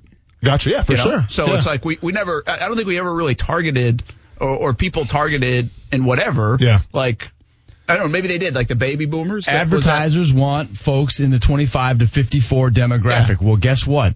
Baby boomers are aging out of that age group. Sure. And now you've got, as we just mentioned, millennials are up to age 38, 40, depending on where you're looking. And that's virtually halfway through into the demo group that advertisers want. Absolutely. So that's how that works. Hey, so by the way, millennials are balling. Yeah. Um, my balling is, uh, you know, I actually like what they did in Orlando today. I don't know if I fully understand it, yeah. but I have no idea. I have no problem. Like again, I, I, I think a lot of people said, "What are we doing here?" Major League Baseball. We need another franchise in Florida. For, for, nobody goes to games. Didn't work so well for Tampa. No, but I. Well, Miami? it has worked for the Yeah. Lightning. It it, it has Yeah. worked for again. Basketball and hockey have like twenty thousand or less seating capacities. Baseball, if you build the right the size stadium, I think can work. Hmm. Now, it hasn't worked in Tampa, but there's been a lot of things that haven't worked in Tampa. There's been a lot. Of, so if you do it right in a place, Miami's such a unique market. It's like doesn't even feel like. It's, But- it feels like its own thing. but You know, you- you- it's like New Orleans in the state of Louisiana. It feels like it's a different country. But to be fair, Brent, to, to kind of counter world. you a little bit though, but you mentioned Tampa Bay Lightning. Well, it's working in Tampa Bay because their their fan base for their hockey team, and granted they're good always, but I mean they're, they're pretty loyal following. I feel like. Yeah. Well, they do, and they've won, and they've Yeah. been successful, and it's mm-hmm. been fresh. And hockey, And then that helps, You know, yeah. hockey here is work, and I think hockey in general. If Orlando were to put a professional hockey team in, I'm, I, maybe it does work. Mm-hmm. Yeah, I don't know. Yeah. You know what I think it is? I think a lot of it has to do with with as basic as the weather. I've been to a couple of late season preseason baseball games in Sarasota area where it was 90 degrees and you're sitting in that sun and you're just cooking and I didn't I love baseball and I wanted no part of just sitting there sweating and being miserable. And you you if you were to have a, a I mean they have to play indoors in Tampa because it's so hot. You know, in Minnesota you have the dome because Yeah. for the first first month of the season, the last month of the season, you need it because you might get snow. Hmm. In Tampa, you do it because it's hot, but then you're inside that, you know, just cold. You know, just Yeah, you not very personal. right. It's not. You gotta yeah, get the stadium right. Absolutely. But, Orlando is so centralized that you can get people from That's all true. over. And That's not true. only that, it's a destination place more than anywhere else in the state of Florida. So what they're saying is, hey, if we can get Atlanta Braves fans because they're coming in to go to Disney and they might want to pop over to a game, or if we can get San Diego Yeah. fans who are coming into, Di- you know, you know, you get my point. Absolutely. I don't think it's like a crazy idea. Not what what- I don't understand is I don't see baseball. I got to pay attention more to the baseball expansion talk. I thought it would be more like, hey, let's take the Rays. That's the only way it here. works, Brent. There's Yeah. no way it will But- work if you're taking if you're going to add and not subtract the Rays. Well, there's well, no well, the way. Rays might be subtracted from Florida. Right. Doesn't mean they're subtracted fair from enough. the Major League fair enough. Baseball. Fair enough. But I'm saying this would work theoretically. What you're saying does sound great, but it won't work if the Rays are still in Tampa. No I- way. I- here's the deal. My ball. I'm not sure if it will work. Okay, I got to probably deeper dive on this uh, and see if if you know, uh, not that I, I'd be right, but even to have a great thought of, okay, that's definitely going to work. And the Rays are a, a big thing here. If they get out of the state, uh, then you have this whole north, central to northern part of the state that doesn't have baseball. Yeah. And again, they're centrally located. We're not driving. Ty's a fan of Tampa. We're not driving to Tampa to see the Rays very often. They're in Orlando. They go to see the Red Sox. Hey, sign me up. I'm coming over. That's a two-hour drive versus a three and a half hour drive. That's a big difference. You don't need to stay and the night. Kaylee and Steph can go to Disney if they don't want to come to the baseball game. So I'm just There's, that's just there's me alternative speaking. options, yeah. But that's a that's a it's a little different than saying it's in Tampa. Mm-hmm. Is my point. Now I don't think both can be there, um, so we'll see what happens with them. But anyway, I didn't mind the idea of it conceptually. I just don't. I, I thought it would be more.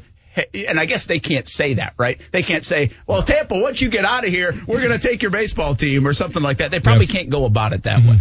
Hey, what do you got coming up? CBS 47 Fox. 30. We're talking guns, actually. A, a couple different interesting stories, not uh, not related at all. First of all, we had a gun found at a high school. Student was arrested, and as a result, the district is now putting up uh, permanent permanent uh, metal detectors uh, for the for the rest of the school year there. And the district has looked at and is investing in putting metal detectors at other high schools in the district. And we're going to run down who, when, all that stuff.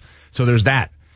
Uh, and then unrelated completely, Clay County is talking about being a sanctuary, a Second Amendment sanctuary. Uh, they, you've heard the sanctuary city before. Well, this would be a sanctuary county. Uh, one other county in central or southern Florida has done this already. I want to say Hillsborough. I could be. I'm, don't quote me on that. I just Anyway, saw a whole story on the evening there- news. There think, is another county in Florida that's done that. We're something. basically saying they're they're going all out saying you like guns, you come here, we're going to protect you. You're, you'll be able to carry a gun. And we talk. We have a very uh, uh, emotional tell on this story because we talked to a woman who says uh, that her loved one would be alive today if she were had been able to carry because her loved one was shot and killed and they weren't able to to protect. So it's uh, uh, really interesting. So kind of two different things. So that's a you know it's I, and we have a poll on that too. So I'd love for you guys if you're listening, if you're tuning in to the show tonight, to um to weigh in on on um actionnewsjax.com Slash vote. slash vote. And you can weigh in on, on a sanctuary status for Clay County. All right. Um, two two talkers for sure. All right. And a whole bunch of other stuff, but those are the two. And we got you know recap of the today's inquiry, uh, im- impeachment inquiry hearings. Um, you know, so if you want your taste of that, we can get to, we've got that as well. All right, coming up 5 o'clock, CBS 47 and Fox 30. John Bachman, Tenikka Hughes, Mike Buresh, and uh, we'll visit with all of them in sports as well with the Action Sports Jax department on the TV side. CBS 47 and Fox 30. Check it out tonight, 5 until 7 p.m., and then tonight again, 10 until 11.30 p.m. Thanks, man. Uh, as always, thanks Good for letting me man. interrupt. I appreciate it. All right, we're going to do a group falling at the wall that says it all, and it's got to do with the captains Yeah. of the Jacksonville Jaguars. Yeah.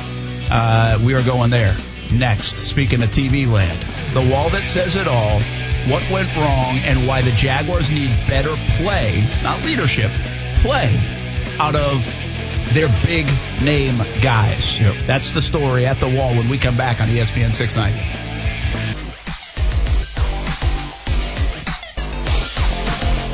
Hey everybody, welcome back to Action Sports Jax on ESPN 690. We come down to the TV studio at the wall that says it all for just three downs. Brent Martineau, Austin Lane, and we are going to take a look now mm-hmm. at the Jaguars captains. Mm-hmm. Not all of them, Yeah. but three of them. And why in a game of that magnitude against the Colts, or really any game, you need your star players, your big players, your captains to play well. And we have some examples that they didn't play well. There are a lot of examples of everybody didn't play well against Absolutely. the Indianapolis Colts. Yeah. We'll get into it. Once again, if you're watching on our video platforms, now a million deep on our video platforms at Action Sports Jax on ESPN 690. We appreciate it. We'll show you the illustrations. If you're listening, ESPN 690, ESPN690.com, the TuneIn app, anywhere else, we'll try to make this candy for your ears Yes. as well. So let's begin with Nick Foles. His first Correct. game back. Chris Conley on Jags Report Live the other night told us Indianapolis changed things up. The first two drives where Nick Foles was six for seven, they Yeah. throw a touchdown pass. It was man to man. Correct. Well, then they went into zone coverage, mm-hmm. and well, the Jags didn't play well against the zone. Was that Correct. Foles? Was that the Jags? Was that the Colts? So that's a lot of things because because to me, if you go back in the Colts history this year, listen, back in 2018, they've always been a zone team. To me, what really put the Indianapolis Colts on the map this year as a defense was when they beat the Kansas City Chiefs. Now, how did they beat the Kansas City Chiefs? Being a predominantly zone team, the Indianapolis Colts came out, and guess what? I watched the game a little bit. The Colts came out and ran, I would say realistically, 75% of their coverages were man on the Kansas City Chiefs. Is that a copycat to the New England Patriots from back in the postseason? Might be a little Chiefs, bit. right? Yes, absolutely. It might be a little bit. But what I'm saying is, the, the, their characteristics, they've always been zone coverage. But for whatever reason, they saw something with Mahomes, the Kansas City Chiefs. They went man. Kansas City couldn't counter it. So I guarantee Jacksonville saw that film, obviously. All NFL teams saw that film and said, you know what? We have to plan for man now. E- even though one of their starting corners was out, we still have to anticipate man here. So they did anticipate man, like I said, six or seven early on, but then things start to change. And this is just a play against the zone. This is one of many. I mean, obviously, Foles threw it 47 times. There are a lot of incompletions. There, uh, there was the interception. But, I mean, is this easy pickings and Foles is rusty? Is this something the Colts are doing? What goes on is this play is just basically a normal pass play over Yeah. the middle of the field. He has time. Yep. Maybe can't fully step up in the pocket due to this, uh, this the little bit of pressure Sure. on the left side, but but not a lot. And he's got a running back out of the backfield. I think that's Fournette, but it could be Ryquell Armstead. Yeah. And then a receiver down the field as well. And well, it's not a completion. No, it's not a completion. Now, if you go back and look at this formation and what they ran, uh, it's what they call an overload. It was a bunch formation, but they were spread out a lot farther than the quarterback than a traditional bunch. And what the philosophy is there is when you have three guys that are close to each other, but they're on the outside um, of the line of scrimmage, that means that they're probably going to run something sort of the same route, where one guy's going to maybe run five yards, other guy breaks off at seven, another guy goes deep. What that does is that, that overloads one side. So basically what that means is what Nick Foles needs here is protection in the pocket, which he feels some pressure.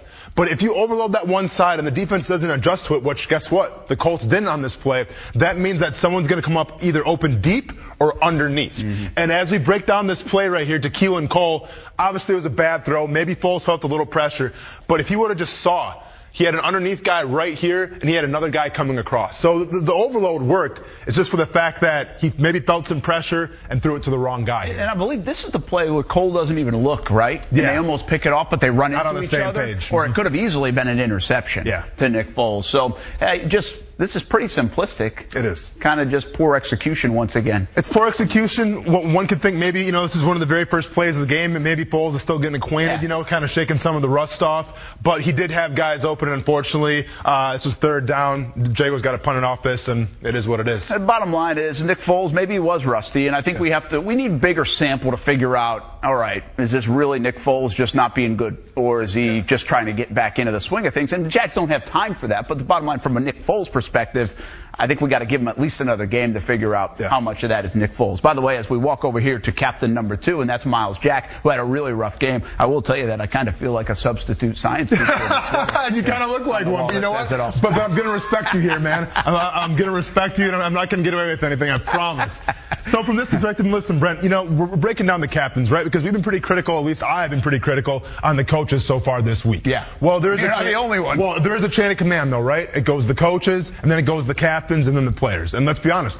Nobody played well. We pretty much ripped the coaches so far the past couple days. Well, now we have to go to the captains because, like I said, it is the chain of command. Oh my goodness. Oh my goodness, this play. It's third quarter. It's Yeah. 10-7. We still got a football game here. Correct. Early third. This is the drive they go down and score on, but this is the third and 19 play. Yes. I mean, they're trying to get off the field and just give their punter a little bit more room, and the Jaguars give up 31 yards on this play. Yeah. This is baffling. Yeah. This is, in a way, it's worse than Brady third and 18 because it's not Tom Brady. Yeah. And it's not the playoffs, and it's not the AFC Championship game. It, it, although that was worse because it was all those things. Mm-hmm. But, I mean, I don't get this. I mean, how does this happen in the NFL? There must have been 10 guys doing the wrong thing on this play. So from this standpoint, if you want to say the Jaguar scheme kind of got called out here, they did because they're playing back.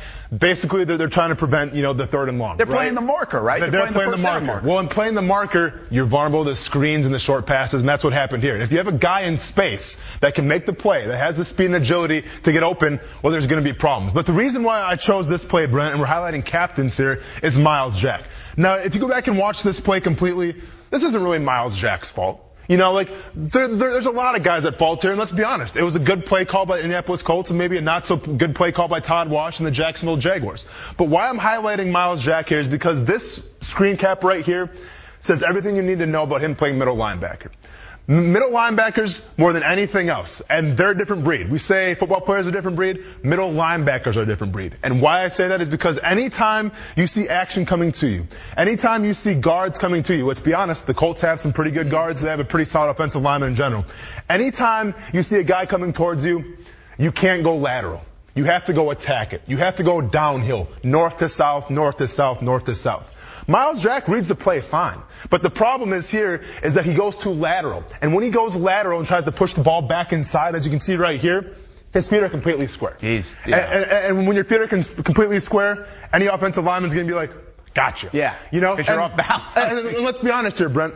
I would probably say 80 to 90% of the middle linebackers in the NFL probably do the exact same thing Myles Jack does. He gets lateral. He tries to turn the ball back inside. Unfortunately, as you can see, there is nothing back inside to help him out. Nothing. Right? So there, there's the pursuit angles right there we've been talking about the whole week. But the problem is, is that Myles Jack isn't supposed to be, you know, the, the, the, the, the echelon of 90%. He's supposed to be that special 10% because you know why? He's getting paid like it. And, and that special 10%, the top elite middle linebackers, they go through that block and they try to make the play. So that's what he should have done, would have done, could have done. Yeah. Uh, and let me actually just go back up top because again, just for the folks just listening, Sure. this is the third and 19 play, early third quarter. They've got the screen set up beautifully, really. Yeah. Uh, but again, it's 19 yards. I mean, you just got to hold it from 19 yards. Yeah. Then down here, Myles Jack is is kind of he's flat-footed by this time as he's trying to push that back inside. Yeah. And then up here, they they already are five yards well, a couple yards down the field, but it is set up beautifully as uh, they go back inside with this for a 31 yard gain, and everybody's in chase mode. So that's kind of the illustration of where we're at. There's four different screen grabs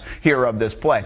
What should, do you not like Todd Wash playing the marker on a third and 19? I mean, don't a lot of defenses do that? Just say, hey, we'll, Well, give up 15 yards on this side of the Yeah. field, but don't give up 19. So, so a lot of defenses do this, and you know what? This, this at the most should be a 10-yard gain right here. Yeah. And it's like I was talking about. If, if Myles Jack comes downhill and gets aggressive, I get what Myles Jack's trying to do right here. He's trying to push the play back inside, Uh, and that's kind of a rule for anybody, whether you're Pop Warner, college, high school, whatever it is. If you see a play, you push it back inside because that's where your help's going to come.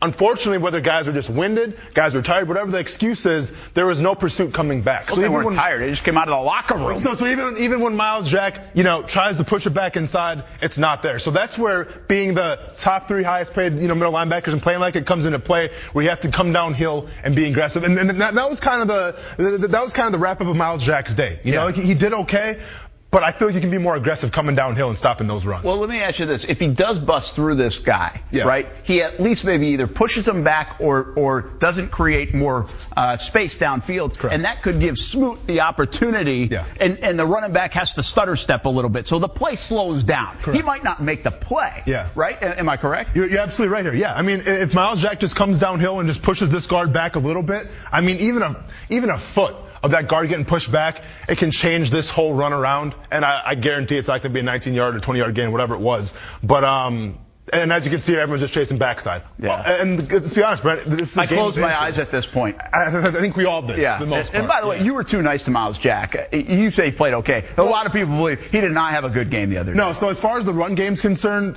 yeah, obviously nobody played good on that defense. Maybe Yannick Ngakoue for the most part. I haven't heard him against the run. Was Yeah, Herb against the run was a little bad, but but my point is the fact that it starts the defensive line, right? And they weren't taking care of their guards. Myles Jack was getting blocked by the guards, but it's Myles Jack's job to come north to south, come downhill, and stop and, and it goes back to what we've been saying about Myles Jack, man. You you got to make splash plays. Yeah. Right? Where, where, when do you get a star? Right? When do I notice 44 on the field? Yeah. The interception against Cincinnati, really the only time I can remember this year saying, "Wow, there he is." There's Exactly. number 44. All right, our last one Yeah. and our last captain. It's the mayor of Sacksonville. I hate saying anything bad about my guy Calais Campbell, We gotta but be he honest, did not. And he would he would say this too. I think uh, we'll do Jaguars All Access tomorrow night, and he will say this. Yeah. He did not have a good game, and he's coming off about a string of four really good games, I think it was, but he did not have a good game. And well, this is a play down near the goal line. They finish off that drive after the third and 19 Yeah. conversion. It's fourth and goal. Now this is an excellent play, right? By the, I think this is an excellent Oh, play by- by Jacoby Brissett. By Jacoby Brissett Yeah. and the Colts. I Yeah. thought actually my reaction was the defense did a pretty nice job here, Okay. but it was tight coverage. So tell me This- why I'm wrong. th- This is where we disagree a little bit. And this is probably one of the most frustrating plays of the day for me, from my standpoint. If you go back to where this play started, the Jaguars defensive line was not ready. And guys were confused. And you can tell that easily. If guys are standing up asking, where do I go, where do I go, and the ball snapped, Guess what? Guys aren't ready. Now, who does that fall on? This guy. Obviously, Myles Jack. Jack. Now, timeout. yeah, exactly. You either call a timeout or you got to get the play in faster. Wh- whatever the reason is, but guys are not ready. To So your point, I said that twice watching the game. I said, call timeout like Yeah. before the ball would snap. Yeah. Because you could tell people were all over the Yeah. place. So here we go. So guys aren't ready. Guys are standing up, and it wasn't by design, obviously. So if we have that, Brent, the Jaguars' defensive line, their defense is already at a disadvantage. Yeah. Now let's look more into it. We are at fourth and goal on the one yard line, and you're doing that. Yeah. That's huge. That's awful. That's that's either the, the difference between winning and losing right there. Yeah. I- It's that one yard not being ready. So off the get go, guys are confused and guys are not ready. Now the Jaguars, as you can see, that they send five guys here, which obviously I'm a big fan of. You're Let's- okay with that. Let's get a little pressure here. But here's where it kind of all goes wrong. Once again, the rush lanes, as we can see, it's it's not disciplined because guys aren't ready. Guys don't know where to go. I think I saw Taven Bryan go from the left side to the right side. Wasn't really knowing where he was rushing. So from the get go, guys don't know where they're going. Now, Calais Campbell, he has a chance to make the play. You know, and I've said it and he said it before. You don't want to be a robot. You want to be an athlete and you want to make a play. So Calais Calais Campbell tries to make the play. I have no problem with it. He, he, he got shook. He got his ankles broke a little bit. That happens. He's a 300 pound Drew guy Brees once shook me really bad uh, in the Saints game, like my second year, and I still haven't, you know, my, my friends still give me crap for that. Okay, so so I've been there. But here's the problem, Brent. It's what we talked about in slide number two with Myles Jack. If you're gonna miss, it's okay. But where do you miss? You miss to the point where the guy's got to go back inside. Inside. A- a- As you can see here, Calais Campbell, Campbell tried to go for the sack, but he tried to go for the sack inside. Yeah. What did that do? When he falls to the ground, it leaves a wide open rush lane. If Calais Campbell w- would have missed on the other side, Brissett would have had nowhere to go. If you're looking at our video platforms, if you just listen, hopefully you can follow along. But these illustrations, again, fourth and goal, and now Jacoby Brissett has put a juke move on Calais Campbell. Yeah. You know, uh, uh, an athlete against a good athlete, but a 300 pound athlete. It's a little bit of a mismatch in the open field. But your point's right. He doesn't send him back into the middle. Yeah. Then Jacoby Brissett would go outside and hit the touchdown pass, even though it was good coverage by AJ Bouye. But the lanes are open. There's a lot going on here. I actually thought in real time Hmm. that Jacoby Brissett was going to score up the middle. And I was like, wow, Calais, nice job. Yeah. That's my initial was you stopped the run up the middle. I thought they was going to score Sure. just scrambling. Yeah. And he didn't do that. In fact, if you look at this, if you can see it on the video platforms, Jacoby Brissett looks like he's about to go down. Yeah. It's incredible balance. It's a really nice play it's by very him. impressive. Now, it's not just Calais Campbell's fault, though, right? Because usually on the defensive line, it's a few guys. We also have to point out again Myles Jack. The biggest thing about Myles Jack here, Brent, is where are his hands and where are the offensive tackle's hands? Well, offensive tackle's hands grabbing him like this. Correct. And Easy now, but yes, You got you're, you're correct. I got a little aggressive. No, you're good. And uh, I, he's his arm's flailing. At least Yeah. his right arm is. So, Brent, we've done this before. When I say you want to pass rush, you want to attack the tackle, do I attack half of you or do I attack all of you? I'm trying to remember from this test. I feel like this is like a. This is, this is pretty basic stuff. So, so uh, I'm going to attack half of you. You're because, half, because, because- I, yes. I, I get it. You're a small guy, but you know what? I don't want to work hard. So I'm going to attack half of you, even when I'm pass rushing. Now, easy on the small guys. stuff. you, you, you can attack the full man if you want, but that's only from a bull rush. You have to set that up. Myles Jack's not a pass rusher. I understand that. He's not used to being right here, right now. But the fact He's fact giving that up 60 pounds to that Yes, guy. and you know what? When, when you go head on head like that and you're giving up that much weight, you're not going to win a lot of battles. So unfortunately, as we look right here, Myles Jack is pretty much swallowed up, and Brissett actually goes on the outside of him, and that causes the touch. So touchdown. Myles Jack actually twice here, in my opinion, he took himself out of the play, Yeah. allowed a big rushing lane that Yeah. Calais would eventually gobble up, Yeah. but still allowed him to go back outside. So Correct. really, Myles allowed two different things to happen on the same play because of technique. Correct. Right? Uh, exactly. And here's the thing. I'm okay because I just said you have to be aggressive. Yeah, you have to come downhill. You can come downhill if you're Myles Jack right here, but he's peeking in the backfield. He's not focused on his tackle. He's looking to see where the ball is. And when you do that and you're not disciplined, that's where you kind of get washed out of the gap a little bit. That's exactly what happened on this play right here. Well, that's the wall that says it all. Austin Lane, just three downs, and really, if you if you sum it up. In my opinion, if you're going to win football games at any level, your best players usually are going to play well. If you're going to win in sports, Yes. your better players are playing well. We just showed three captains, three good football players for the Jaguars, really not doing their job on specific plays. Yeah. But overall, these three guys did not play well Mm-hmm. on Sunday against the Colts, and the Jaguars paid the price for it. All right, going back upstairs, more of Action Sports Jax on ESPN 690 to come right after this. I mean, tackling is something that we do every week, but obviously we've got to figure out more ways to do it without, you know, obviously beating ourselves up. So, so technically we've got to do a good job there. We have to have a good plan this week, obviously with Derrick Henry. I mean, he's an outstanding running back um, who's, uh, you know, breaks a, a lot of tackles. Yes, he does. We talked about Derrick Henry a little bit earlier. Just took you to the wall that says it all. Myles Jack, tough game. Calais Campbell, tough game. Nick Foles, tough game. You need your good players to play well. It's as simple as that. Uh, so we'll see if the Jaguars can get it done. More Jags talk coming up in just a little bit.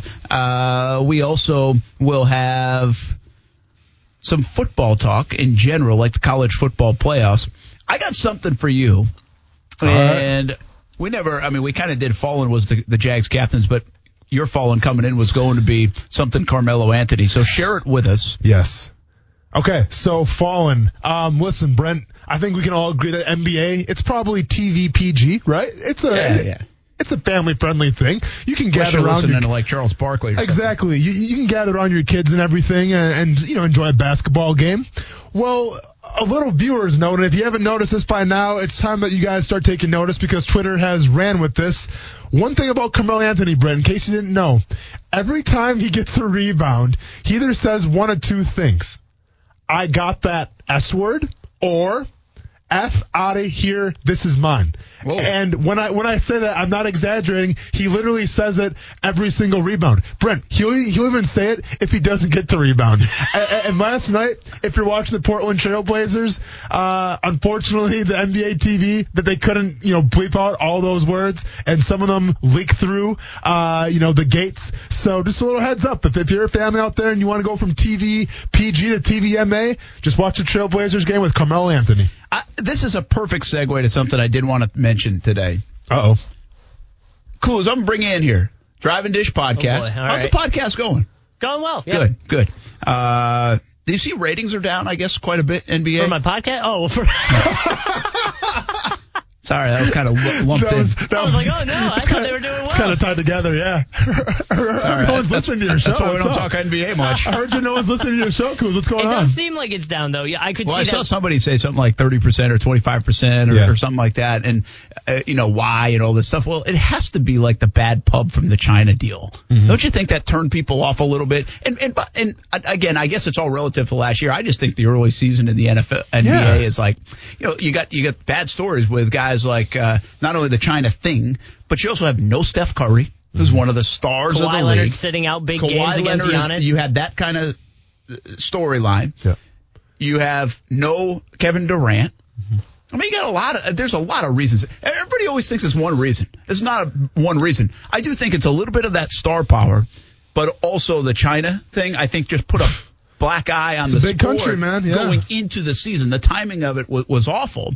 So uh, the one thing that is saving, I think, is, is LeBron James, and the Lakers are, are pretty good, are, right? And they're yeah. playing well. So to have the Lakers back good, even though I don't like them, uh, is good. And especially if Gronk and, and Corden are going to d- dance with the cheerleaders. I saw that. That was Yes, good yes. stuff, huh? Absolutely, absolutely. Yeah. James Corden, to me, Corden might be the best of them all. Oh wow. I mean, the best dancer or just best entertainer? Best of the late night guys. Oh, okay, I got Uh, you. Conan, man. Conan for sure. Bro. I love Conan. That's another millennial thing, Don't, isn't don't, it? oh wow, Brady's gonna hate on Conan. I'm not You really- hating on you really Conan. Gonna hate, you really gonna dislike The Conan? guys on TNT. what, what does James Corden do? Carpool CBS. karaoke. Oh, cool. You, no, I, I I know what his show, but what? Oh, so you sit in the car and you sing. Talented. Wow. What a, Oh, what a, like it? So a like game Conan? changer. I don't mind them, but Conan's way What does better. Conan do? Monologues. Guy's funny, man. I can relate to Conan Remember when he O'Brien. brought on Marshawn Lynch and had yes, him the like Skittles thing. Come on, put Marshawn Lynch on the map. I don't know. Are you guys that. serious? What is? I'm serious. Oh no, I am too. Oh yeah. Like I thought you guys were going to go with um Jimmy. no I don't like Jimmy Fallon. I mean, Jimmy Fallon's good. I mean, Fallon. I no, you gonna, I don't. nah. You're not a Fallon guy. Nah. That's that's it's, it's, too much sweetness, no substance. Go and give me Conan O'Brien. See, I think Fallon's the most talented of them all. I mean, the stuff he does. No, no, no. So from content-wise, yeah. well, here's the thing though. You're most likely to see a Jimmy Fallon segment like on YouTube or on Facebook, right? Like, cause like he has great games Yes, and stuff like yes. that. Which is appealing now He's kind of like Ellen in that way, yeah, right? exactly, and, and it's very appealing to the, you know the newer generations. Yeah. you know, like I mean, I see Jimmy Fallon uh, stuff on Facebook He's all got the great time. moments. And I'll, I'll be honest, they're funny stuff. But I'm saying just from a from a show perspective, like a show that you want to see either DVR'd or live, and not just a clip from Facebook. To me, it's Conan O'Brien. Then That's interesting. And Yeah. I gotta be honest, I don't watch a ton of them. Uh, well, I just yeah. feel like I, I feel like it's it's more the bits. yeah, And the bits, Fallon does a good job with the bits, and I think Sure. Corden does a good job. And it's not just the karaoke; it's stuff like this. Yeah. it's like that guy in his jiggly belly will go out there and dance with the LA Lakers cheerleaders. Yeah, yeah. I mean, that's Yeah. fun. I think it's kind of funny stuff. Like Do- it, it's a great concept, great idea. At least he's trying. Yeah. Um, I, I I don't know. Late night stuff I think has dwindled so much because I don't think Letterman people was stay up king to late. me. See, like, dude, I, I grew up with David Letterman, and to me, like, he was just all the time. Like, I, I, I love. You David always Letterman. watch Letterman. Oh, I, I mean, is that like a parental thing? Did your did like, Well, the it- family yeah, watch no, so that? it was when I was at my grandparents' house all the time, uh, staying out with them and stuff. Like me and my grandpa, we'd always watch David Letterman. Like that was Yeah. the thing that we did, and like he thought it was hilarious, and you know I thought it was hilarious too. this is where I am a little old school, I guess. Like uh, I, I I have a hard time. Like Conan to me doesn't feel as relevant because he's like on TNT.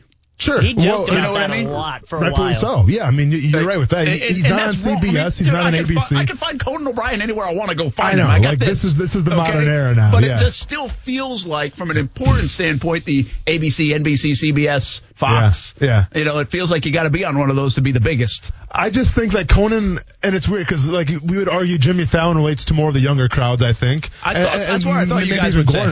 But like with with with uh, with Conan O'Brien, man, like he's just he, he's at Comic Con, right? Like he's talking to NFL players. Like he's just he has his toes dipped into so many things where it's like it's impossible not to see him, and you you can't just see a clip. You have to see the whole thing through. Which one's most bizarre Out of oh, out of all of them? most bizarre. Oh, well, because you listen, you have to have. pretty you- bizarre. well, listen, you you're know not what's normal bizarre? if you're doing that Dude, job. I'll tell you what. Who also I, I enjoyed some nights too. It was the Late Late Show. I think maybe Seth Meyers took over. Did you ever watch Craig Ferguson? yeah, oh, yeah. Dude, I, I like Craig Ferguson did was like out him. there, man. Well, dude, his Yeah. co-host was Yeah. a talking skeleton with like a, a suit jacket on. Like it was out there, but Craig Ferguson to me was the bizarre one. It's funny because I still, depending on what's on in the sports office, Yeah. there's many a nights I'll still be there at twelve thirty Oh, or yeah. one o'clock, and you and these are on. Yeah. Depending on which you had, what channel you had on. Usually Yeah. CBS forty seven, Fox thirty, but.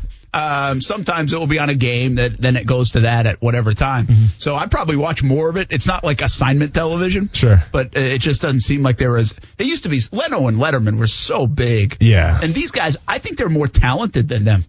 To be honest with you, Well, I really do. No, I think you- they're more dude, you're- talented. You're, absolutely right because there's points I think with Letterman where you could see like he just didn't care, man. Like he was just like whatever. Like I'm just gonna go through the motions, collect the paycheck. But like you, you can tell he wasn't really stoked about talking to some of the guests and having Yeah, some of the musical acts and stuff like that. But it, you know, kind of was what it was. But yeah, I think like as far as the energy is concerned and just like the the new segments on location stuff, yeah, these guys are a lot better. How the heck did I get on this topic? I went from Carmelo We went from Anthony. Carmelo to You're this. Anthony. gonna ask me something about basketball, and Yeah, then I mean, how did I get here? We went, we went from the Drive and Dish podcast, not getting a lot of listeners, to who's better, James Corden or uh, Conan O'Brien. All right. So anyway, here's where I did want to go. I know I want to get back to Carmelo Anthony. Yeah. Were we so bored with topics yesterday that Carmelo Anthony coming back and playing in the NBA for the first time in 366 days or whatever it was was celebrated like Peyton Manning was coming back to the NFL? Yeah. I, I'm just going to be honest. Where does Carmelo Anthony, before I even look up his stats, where does Carmelo Anthony fit in terms of a legacy? Is he is it from Hall of Fame, uh, great player? Uh, because I'm going to be honest with you, I covered the guy actually when he won a national championship in Syracuse. Dang. With Syracuse, I covered yeah, that team. course, yeah. Uh, they came, came through Albany and and you know they were only two hours away from Albany, so Yeah. that was a big deal. For he was an unbelievable player. Yeah. And I know he's been a great player at times, but to me, he went into the abyss with the Knicks, right? Mm-hmm. And I just would sit there and tell you, why do I care if Carmelo Anthony's coming back? I feel like he's washed up. He's he's he's whatever. Like I don't think that's that big of a story. Yet the NBA celebrated that story like he was again, like Kobe Bryant coming back. I mean, I know I know that's a stretch, but I just don't understand why they hyped that up. Was it just a dull day? I think, you know, I mean, if you look at the history of Carmelo, Kuz, and I'll let you answer. Um, if you look at that draft, you know, like Car- Carmelo was one of the most coveted prospects. Obviously, went number three. Well, Oh, yeah. Who, who was number one? LeBron James. You know, and then obviously number Yeah. two was uh, Darko Milicic to Detroit, if I'm not mistaken. Kuz might want to double check that. But, uh, you know, to me, Carmelo always seemed like, especially in the NBA, Brent, where it's all about being able to take the game over, right? Like, why is Giannis right now? Why is he so popular? So, he, sure, he's like almost seven foot and he's, he's a point guard and stuff like that. But like, when the ball's in his hands, like he puts the team on his back. And from Carmelo Anthony's perspective, his style of play, where he's more of that spot up shooter, he never got a chance to showcase, you know what, this is my team, I'm putting it on my back. Now, yeah, when he was in Denver, he had those moments, but I'm saying from a constant night in, night out, someone had to facilitate the ball to Carmelo Anthony, right? It wasn't like LeBron James creating his own shot, driving Yeah, the yeah, lane. yeah. And Carmelo didn't really have the crazy dunks as well. He was more of the shooter. So even when you had Allen Iverson and Carmelo Anthony and the hype was real in Denver, I'll be honest, the, the Carmelo hype was never really that big to me. And then obviously he gets lost in the shuffle in New York, and then I think he's going to be lost in the shuffle now in Portland as well. So from your perspective, Brent, I think with the, the way the NBA has evolved now, where it's you know driving the lane, taking your own shot, Carmelo Anthony just doesn't do that. So his his style of play is just it, it's not that captivating. So is he? Is he? I'm I'm trying to look up his point. Is he a Hall of Famer? He's a Hall of Famer I would imagine based on longevity. I would imagine he would because he's a star. I mean, Yeah, he, he's definitely a big star in the league, and I think a big reason they're excited for him to come back is kind of felt like he's his career almost was cut short in a way, which sounds wrong, but cut short when he was with the Rockets. They just kind of gave him nine games and it didn't work, and he became the scapegoat in a way, and they got rid of him. And then he wasn't able to get back in, so it kind of felt like here's a guy who really didn't say I'm done and is still able to last year for the Rockets had four games where he had over 25 or 20 points I think. So there was still game left, you know, and I think that's why they're excited because he's considered probably an NBA like legend and, and a big name in the NBA. So to have him back in is why they probably celebrated that. Kuz, let me go and ask you this, man, because I'm looking at his stats right now. And I want to get your opinion based off the stats. Is he indeed a Hall of Famer? A first ballot kind of guy? yeah, I'm trying to read up on it too. NBA All Star, which is obviously legit. That shows he's got lo- longevity. Two time All NBA second team. Never got NBA first team. Four time All NBA third team. Once again, never got first team. In 2013, he was the NBA scoring champion, so most points, and he was part of the All Rookie first team. And that's it. So say, say I I give those stats to you, but I don't say who it is. I just give you those stats. Does that person make the Hall of Fame? Well, you, you forgot one stat, and I think that will change the game. I think I think he's top 20 in the NBA all time in scoring. Yeah. Okay. And, and that I'll give to you. It, so then, if you told me the other ones, I'd be like, well, yeah, you know, I- you're playing in an era where there's a lot of good players, by the way. So making that first team isn't always easy. Sure. So I'll give a little bit of that and let him slide. But now you're pushing back to the third team a lot of times in your career. Well, uh, that, now you're talking about the 12th, 13th, 14th best player to play during your era. That's Yeah. not very good. But then you tell me top 20 all time. It's kind of like if you would tell me Frank Gore five years ago as a Hall of Famer, I would say, are you kidding? Yeah. Really? Yeah. And then now because he's compiled all this yardage and everything else, and now he's what top five in, in yardage. Yep. Now he's got to be a Hall of Famer. Like, he, how do you leave the top five guy out and running in, in yards, uh, not in the Hall of Fame? So All right. So f- from the points leaders perspective, right now, Carmelo Anthony's number 19. 19. So he's top 20. Top 20. Now people might pass him by at some time, but Yeah. Uh, but guys, like, is Paul Pierce a, a Hall of Famer? Yes. Okay. yes, Yeah. he might already be in. I don't- Is he already in? I don't. I don't know. Uh, I- I don't know who Alex English is. You, you don't know who Alex English is. Is, Oh, it, that pretty bad? I'm sorry. Is he, did he play for Boston? No, he played for the Denver Nuggets. In what year? He was an 80s guy. okay. Well, I wasn't born yet, so get off me. But he's obviously a Hall of Famer then too. Yes. Okay. Well, then I, I rest my case because everybody else, you know, in the top 20, they are Hall of Famers. Who's right behind Alex English? Uh, so it's Alex English, Carmelo Anthony, Vince Carter number 20, Reggie Miller 21. Is Vince Carter a Hall of Famer just because he's now playing at age 49 or Yeah. something? I mean, uh, to, to, to, see, to me, what do you, that's, the, that's the question. Like, do you think Frank Gore's a Hall of Famer? Which I do. Uh, the do. longevity? Yeah. But so, again, if I had asked you five years ago, Of you would not have said that. see, I just think, and it's probably not the right thing to do, but based of what, see, to me, a Hall of Famer, it, it's a lot of stats, right? But it's also what you bring to the game. Okay, and from what Vince Carter brought to the game, I- I agree. The the, the, the dunk contests, Yes. you know, the, the highlights, It kind of feels like going between the it. Yeah. legs, the, the the honey dip with the elbow uh, in the rim. Like to me, he revolutionized the ability to dunk. So from that perspective, well, at least for my generation, I get it. Dominique Wilkins Yeah, yeah, and Spud. Webb. No, but, he's I'm very Dominique-like in that for this but, era. But I'm saying for Yes. my generation, man, growing up as a kid in the '90s, like Vince Carter was that dude. So based on that alone, take away the stats, he's a Hall of Famer. I, I would agree too. I mean, Yeah. I, I think he is. But uh, all right, let me just ask you this way, guys. Uh, at the end of the, because I do this with eye test, ear test a lot, Mm-hmm. And I, I'm not. I, I fully believe that. My initial reaction was, "What are we making such a big deal about a guy that couldn't? Nobody wanted to sign him." Yeah. Essentially, and now he's back 366 days later. It's like great. I mean, it's okay to say, "Hey, this is kind of cool. Carmelo's back." Yeah. I'm not saying he's not a likable guy. Any of those things. I just was like, "What are we doing? It So- must be a slow day. Like, Well, what, what- no. we have nothing to discuss." But but let me just ask you this way, because again, I covered him in college. I knew what kind of star he was. I knew where he was drafted. I know he's put up a lot of points. But eh, you know, in the NBA, man, if you want to score and you take enough shots, you're going to put up points. You're gonna get there. That's kind of my view on the NBA. I think a lot of people can score points in the NBA. Well, would you say he achieved what everybody thought he would achieve? Was he an underachiever or an overachiever? If I gave you multiple choice, overachiever, right on the money, or underachiever? A, B, or C? to me, he's right on the money because he's been doing what he's been doing since college. Like he, he never really evolved to the guy that could facilitate his own shot and go off the drive. You know, he's always been that shooter. And his game has kind of, you know, just stayed the same. Now, yeah, granted, maybe his numbers have gotten better over the years, but I think his game style wise has stayed the same. So then it begs the question, why are we so excited for Carmelo Anthony to be back? And I compare it to like this, and, and it actually fits our conversations today, Brent, a little earlier perfectly, where we talk about the, the millennial generation, and sometimes people want to attach their boat, or people want to go on Twitter and talk smack. Well, also sometimes on social media especially is that we kind of create these folk heroes for no reason. And with Carmelo Anthony's career, especially when he was in Oklahoma City and then Houston, you know, like the biggest thing within Houston was like, is he going to play? How is he going to get along with Russell Westbrook? Well, then it didn't work out in Houston.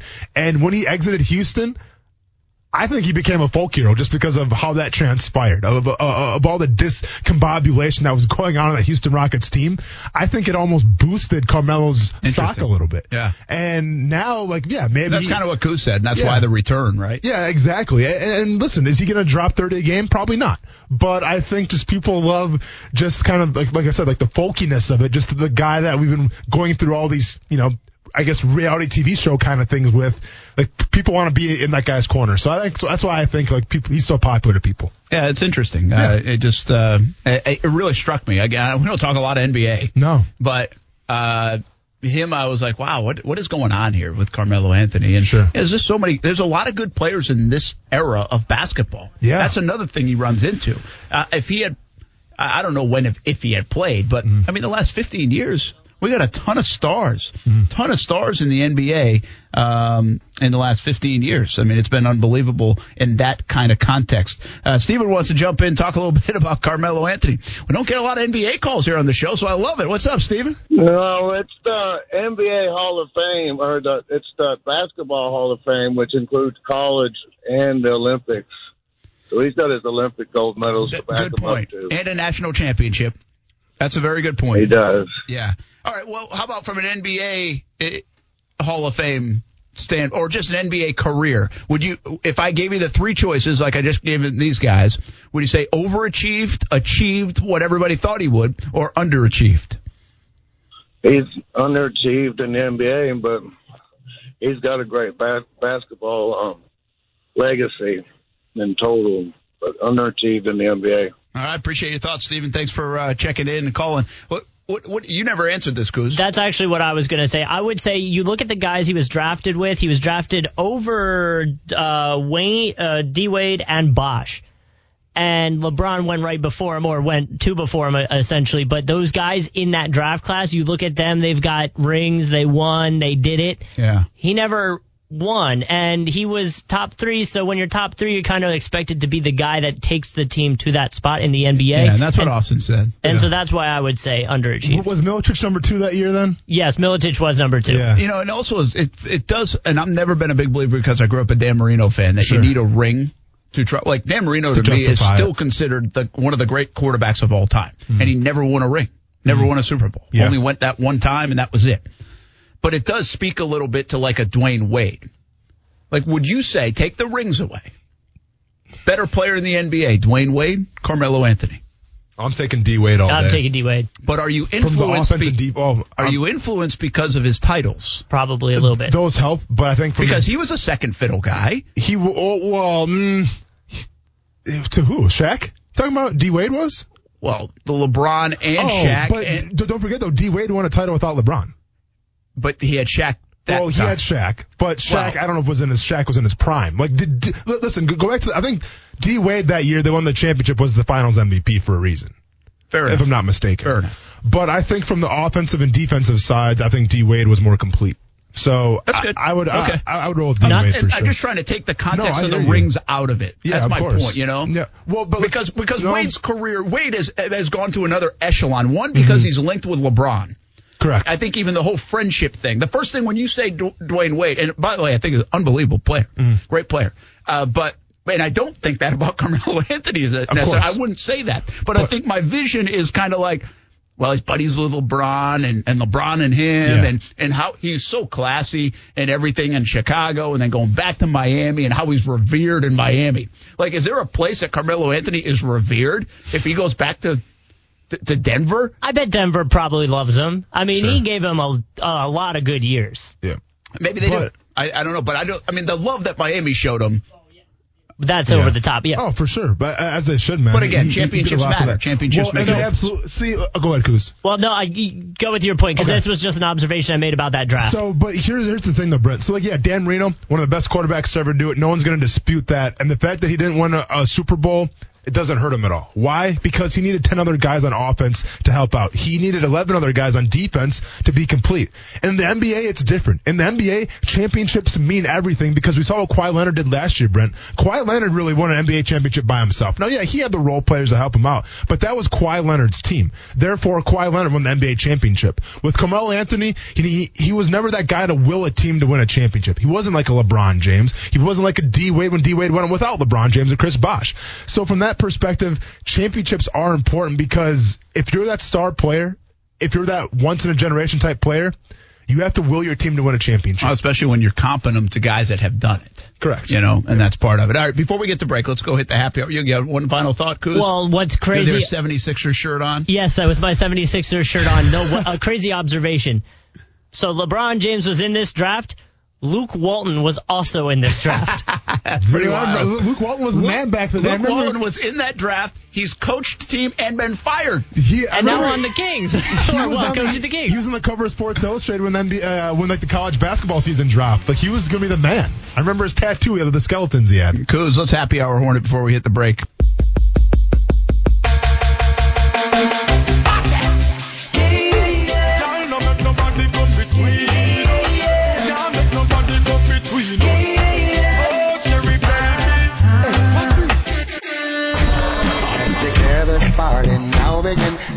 Beautiful ladies marching in. There's enough for everyone to win. We're gonna make this party the best thing happening. This is my favorite place. Nothing will replace, no. Anything goes. Gangsters rolling, half face smiling. Heads over, think of the rhythm what Grab a drink, get a shot, tip your star tender. Hey, Vita De Louis recently got a 98 rating. Check out VitaDeLouis.com for all the locations and where you can get it and all the new flavors as well, including Reposado and, and Yeho. And a big event coming up Thanksgiving weekend at the Lemon Bar in Jax Beach, of course, Thanksgiving Day. A break before the family get together featuring a Vita De Louis Bloody Mary and a Vita De Louis Apple Ginger cocktail. I'm gonna be there. Kuz is starting to raise his eyebrows. And I'm you're gonna going be, to be there. I'm already gonna be there because yeah, every Thanksgiving there's a block party there, and we haven't missed one yet with me and my friends. So I'll see you guys there. All right. Uh, sample feature drinks from 9 until noon. I like it. How about that? Vita De Louis will be there. Yeah. Check out lemonbarjax.com for more information. But Vita De Louis Thanksgiving weekend at the Lemon Bar. Uh, go check it out. Bloody Mary Apple Ginger Cocktail with little Vita De Louis. VitaDeLouis.com for more locations, flavors, merchandise, and everything you need to know. We'll be back and, uh, I promise Double D Dave, we'll get back to the Jags talk right after this on ESPN 690. Uh, he's been. I think the the coaches have spoken to him. You know, I think that you know, obviously, it's um, you know, we don't want to we want to be more balanced than that. At least when, you know, it's uh, you know, at whatever points in the game. You know, what I'm saying when when it's still going on. But um, you know, it's just something that you know, I like I said before, I made a mistake with. That's Doug Marrone talking about Leonard Fournette, kind of the conversations that go on. I'm interested in that part. Jaguars and, and Titans, of course, coming up on Sunday. How do they fix this thing? I was really concerned with the Jaguars going into that game last week, and I said this a couple times on the show. They are in a good place, right? They are calm, cool, collected. I think uh, Najee Goode on Jaguars All Access last week even said we got a little swag to us, even though we're four and five. It might not make sense to other people, but we feel good. Uh, they're healthy. All those things add up. But I said, and I warned, I was like, listen, if they lose and they go to four and six, it can change on a dime inside that building. And the building gets tight. People are in a bad mood. This sucks. All that stuff. And who knows if that's happening, but it can happen. And I think their performance this week will say kind of a lot of where they're at men- mentally. Mm-hmm. But I got a question for you, Austin Lane. You know, when you have a player like Leonard Fournette and you give him the ball eight times and you totally abandon the run, even though he's one of the best in the NFL. And by the way, th- these things matter, okay? Leading the AFC in rushing, going to the Pro Bowl, mm-hmm. getting touches. He's very frustrated that he only has one touchdown. I think he's made that pretty known, and I get it. So all those things, you already have a player that's aware of this stuff. He put on all this work to have a big year, and he's having a big year, and then you don't give him the ball. What I'm curious about are the conversations that now take place this week with that player. Mm-hmm. Is that a rare occurrence? Is that a common occurrence? And there is some explaining that needs to be done when you have a player like Fournette and you did not really utilize him on Sunday. Is there something to respecting that player that you have to have conversations, bring them in, um, and, and are those common things that happen Well- on a weekly basis? I guess is what I'm asking. Yeah, so it's funny because most te- I think probably every team they have whether it's captains or just guys that have been ingrained in the culture for a while. You know, the, it's like a leadership committee, right? And they they they meet every single week, try to kind of get a gauge of where the team morale's at and where just where everyone's at in, in general as a football player. But usually that's more just about like how you guys feel and you know, how your body's holding up. It's never about like how the how the game plan was. So to answer your question, I don't think it happens a lot, right? Where maybe like in pregame, I was like, hey man, it's your time to shine. And everyone give you the ball a lot. You know, I hope you're hungry. Like I can see that. But from a perspective of play calling after the game to meet with the guy and be like, man, we didn't give you the ball enough. Like we, we have to be better.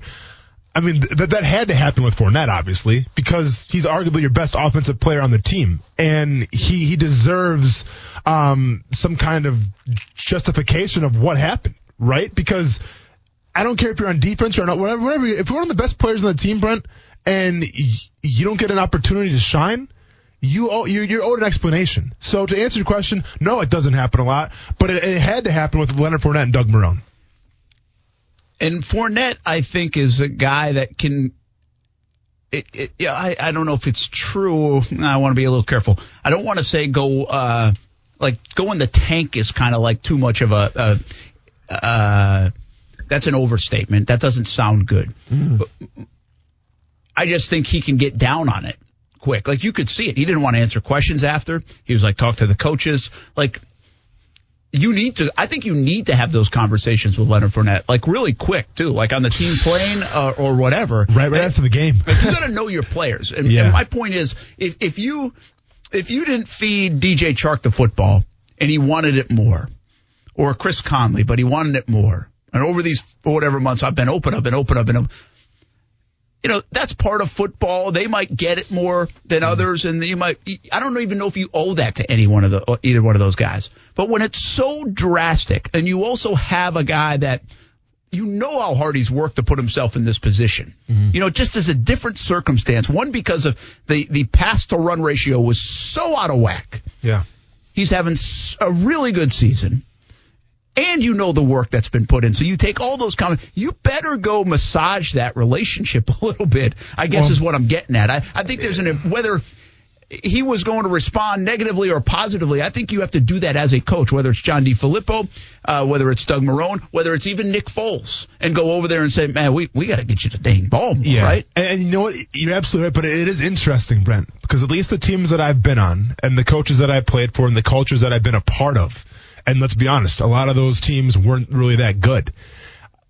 The sense was never the fact, especially on defense, because that's what I played, where somebody would come in and be like, you know what, Th- that's on me. We have to put you guys in better positions to succeed. It was more about you guys need to do this better. You you guys need to execute better. You guys need to focus better. So it's almost like there's there's definitely an ego involved with coaching sometimes. And as bad as this may sound, I don't think a lot of coaches want to admit blame and, and admit that maybe they were wrong. But once again, when we're talking about Leonard Fournette only getting eight rushes, I mean, you, you can't justify it, right? So if you're a coach, you have to come forward and say, and it has to happen on the plane, Brent, right after the game. But, but, but here's the catch 22 about that then, Brent. So say you're John DeFilippo. Say you're Doug Marrone after that Colts game. You guys just got beat. You guys got mollywopped. Leonard Fournette gets the ball eight times. You're sitting on the plane. You go to Leonard Fournette. Whether you're offensive coordinator or your head coach, Leonard, man, you know what? This one's on me because we can get you the ball enough. If I'm Leonard Fournette, number one, I'm still frustrated. Oh, yeah. All right. That doesn't make me feel I- better. I haven't got over it. But number two, I'm asking, why didn't you? Why wh- why didn't you give me the ball then? You know, it's as simple as that. Because I get it. Towards the end of the game, the ball, like the game got out of control, and you had to pass. I understand that aspect. But, But for three quarters, you didn't but, have to. but to completely neglect one of your best players in your team, and, and, and I say literally just neglect him. If I'm Leonard Fournette, I'm like, that's cool and everything, but still, I want an explanation why it didn't happen. Like, Yeah. you, you can say, I'm sorry, but why? Like, Yeah, give me an explanation Well, why. and I would think that would have to be part of it. I mean, because quite frankly, I, I, I believe we all asked the same things Sunday Yeah. night, Monday, Tuesday, still asking today. I said yesterday on the show, you can, you, you know, their defense gave up 264 yards. The the fans and a lot of people are rolling their eyes at Todd Wash, but I can guarantee you the guy that got the most eye rolls in that building on Monday, I, I think was John DeFilippo. But, because yeah. of how he handled it. So he's not, my point is Fournette's not alone in asking why. And I would think part of the conversation is here. Here's the deal. We thought this. Well, it, it was wrong. Well, I yeah, mean, what, no, how, no, what no, I else you want to do? You can't go back. But no, no, I get you can't go back, Brent. But he's your he's your best player, probably. I mean, I, I know DJ Chark's up there, but to me, he's the best player on offense. Oh, he's right? no doubt the best So- player on offense. So I get it. Maybe you had a different game plan, but to not give your best player the football and to say maybe like, oh, we forgot. No, this isn't like a Kevin McAllister Home Alone situation where you, you, you just forgot Kevin at home and oh no, we forgot Kevin at home. No, Leonard Fournette's on the sidelines, man. You know he's there, so why didn't he get the ball? And, and I feel like there's no justification to a right answer. All you're gonna say is. We thought Nick Foles could win us the game. That's the only explanation I could ever understand. And even at that standpoint, to put the game in Nick Foles' hands, I still don't understand, Brent. Look what you did, you little jerk. Nicely The- done. the, uh, Easy on the Pepsi. I I think. my- my- I guess what I'm saying is, once I come up to you as coach and Yeah. you're Leonard Fournette, and I say, "Listen, we effed up." We, Yeah. I mean, uh, I can't believe this is what it is. 47 and 9. We screwed it up. We, we thought we could attack him with the pass, maybe open up the run. It didn't work, but we should have gone back to the run. I, uh, we're sorry. You know, we gotta, we gotta, we gotta fix that. That's totally on me. I mean, it's not gonna make you feel better, but it's totally on me. Sure. I don't, uh, outside of that, I don't, uh, you gotta accept it. I mean, what else is No, there I to mean, do? So, it is what it is. but and they got to fix it, and they got to go maybe the other way now because now they got to feed the cat. Er, I think there's a responsibility for the NFL guys sometimes, especially again, you're, you're your own brand. You know, you're it's a big year. He put a lot into this year. He needs to now get, make up those carries. Yeah. It might not all come next this week, but over the course of the rest of the season, he needs to make up those carries. They need to get him the football in the end zone, near the end zone. There's a little bit of that goes into it, mm-hmm. especially if you're not even in the playoff mix. Then you start getting him the ball even more. Uh, by the way, one other note, uh, Vita de Louis, you can go see Cam at Ponte Liquors, first liquor store to carry Añejo and Reposado, and that started today, right near the Winn-Dixie at Solana Road. So go see Ponte Liquors. When we come back, we put a bow on the show. Action Sports Jax on ESPN 690. We're going to go rapid fire because I had a couple of topics to get to. It's next. I think he's playing uh, extremely well. I mean, I faced him four times when we were in Buffalo. Um, you know, where uh, right now I think he's playing better than, than than I've ever seen him play. You know, he's he's uh, percentage, you know, red zone. He can scramble. He can run. Um, he's throwing it into tight windows. Um, you know, he's he's playing very well. That's Doug Marrone on Ryan Tannehill. You're afraid of Ryan Tannehill, aren't you?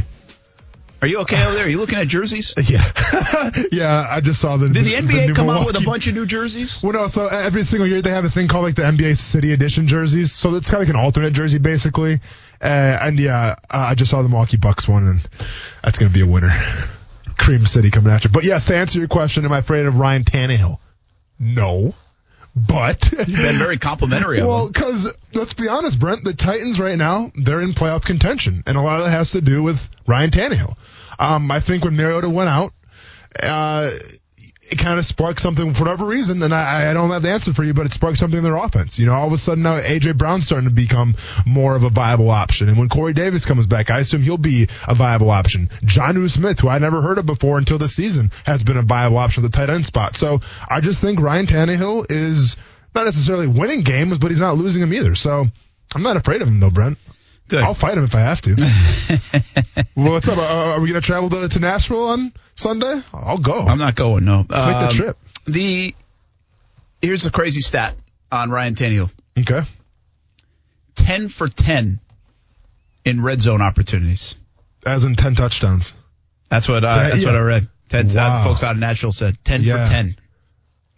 Well, probably not you know getting what? in there enough. No, is that, I'm that's, afraid of him. That's kind of the story in Tennessee is they're not getting there enough. Sure. But holy cow! I mean, he's cashing in when he's getting there, and that's a big stat. I mean, that's a stat we've already we talked about at length. Yeah. With the Jags not being able to get in there and getting it done. So uh, that's your crazy crazy Ryan Tannehill stat. Ryan Tannehill stat.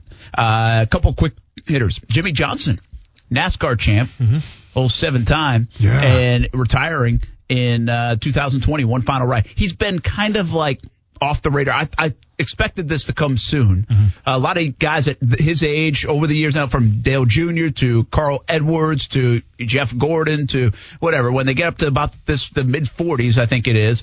They say, okay, I'm about done. And Jimmie Johnson's in great shape. He loves to run and bike and all this stuff. Uh, but he's uh, hanging it up after one final ride in 2020. Be remembered as one of the greats of all time. Well, and that's the thing. He definitely is one of the greats of all time. But in my opinion, he was born in the wrong era. Because if you put him back with Jeff Gordon, Dale Earnhardt, or even go before that, he's probably the greatest driver ever, Brent. I mean, this is a guy who literally won five consecutive NASCAR championships. Yeah. Five. They had it figured out, which is kind of crazy that they've fallen off so much, Yeah. you know, because they had it, they had it all Well, going. And, and to be fair, though, I mean, like, and I get it. And NASCAR, as I think as a sport in general, it's it's not as big as it used to be. But I think he was born in the wrong era. But con- props to him, though. I think Great he'll take driver. this era with the Well, success that he had. He'll, he'll take any era, but I'm just saying, if you do win those championships back in Gordon's era, yeah, you're the best of all time. Great, great driver, Hall of Famer, of course, uh, for sure, for Jimmie Johnson. Uh, College Football Playoff Committee, just a real quick thought on that. That happened last night, the rankings.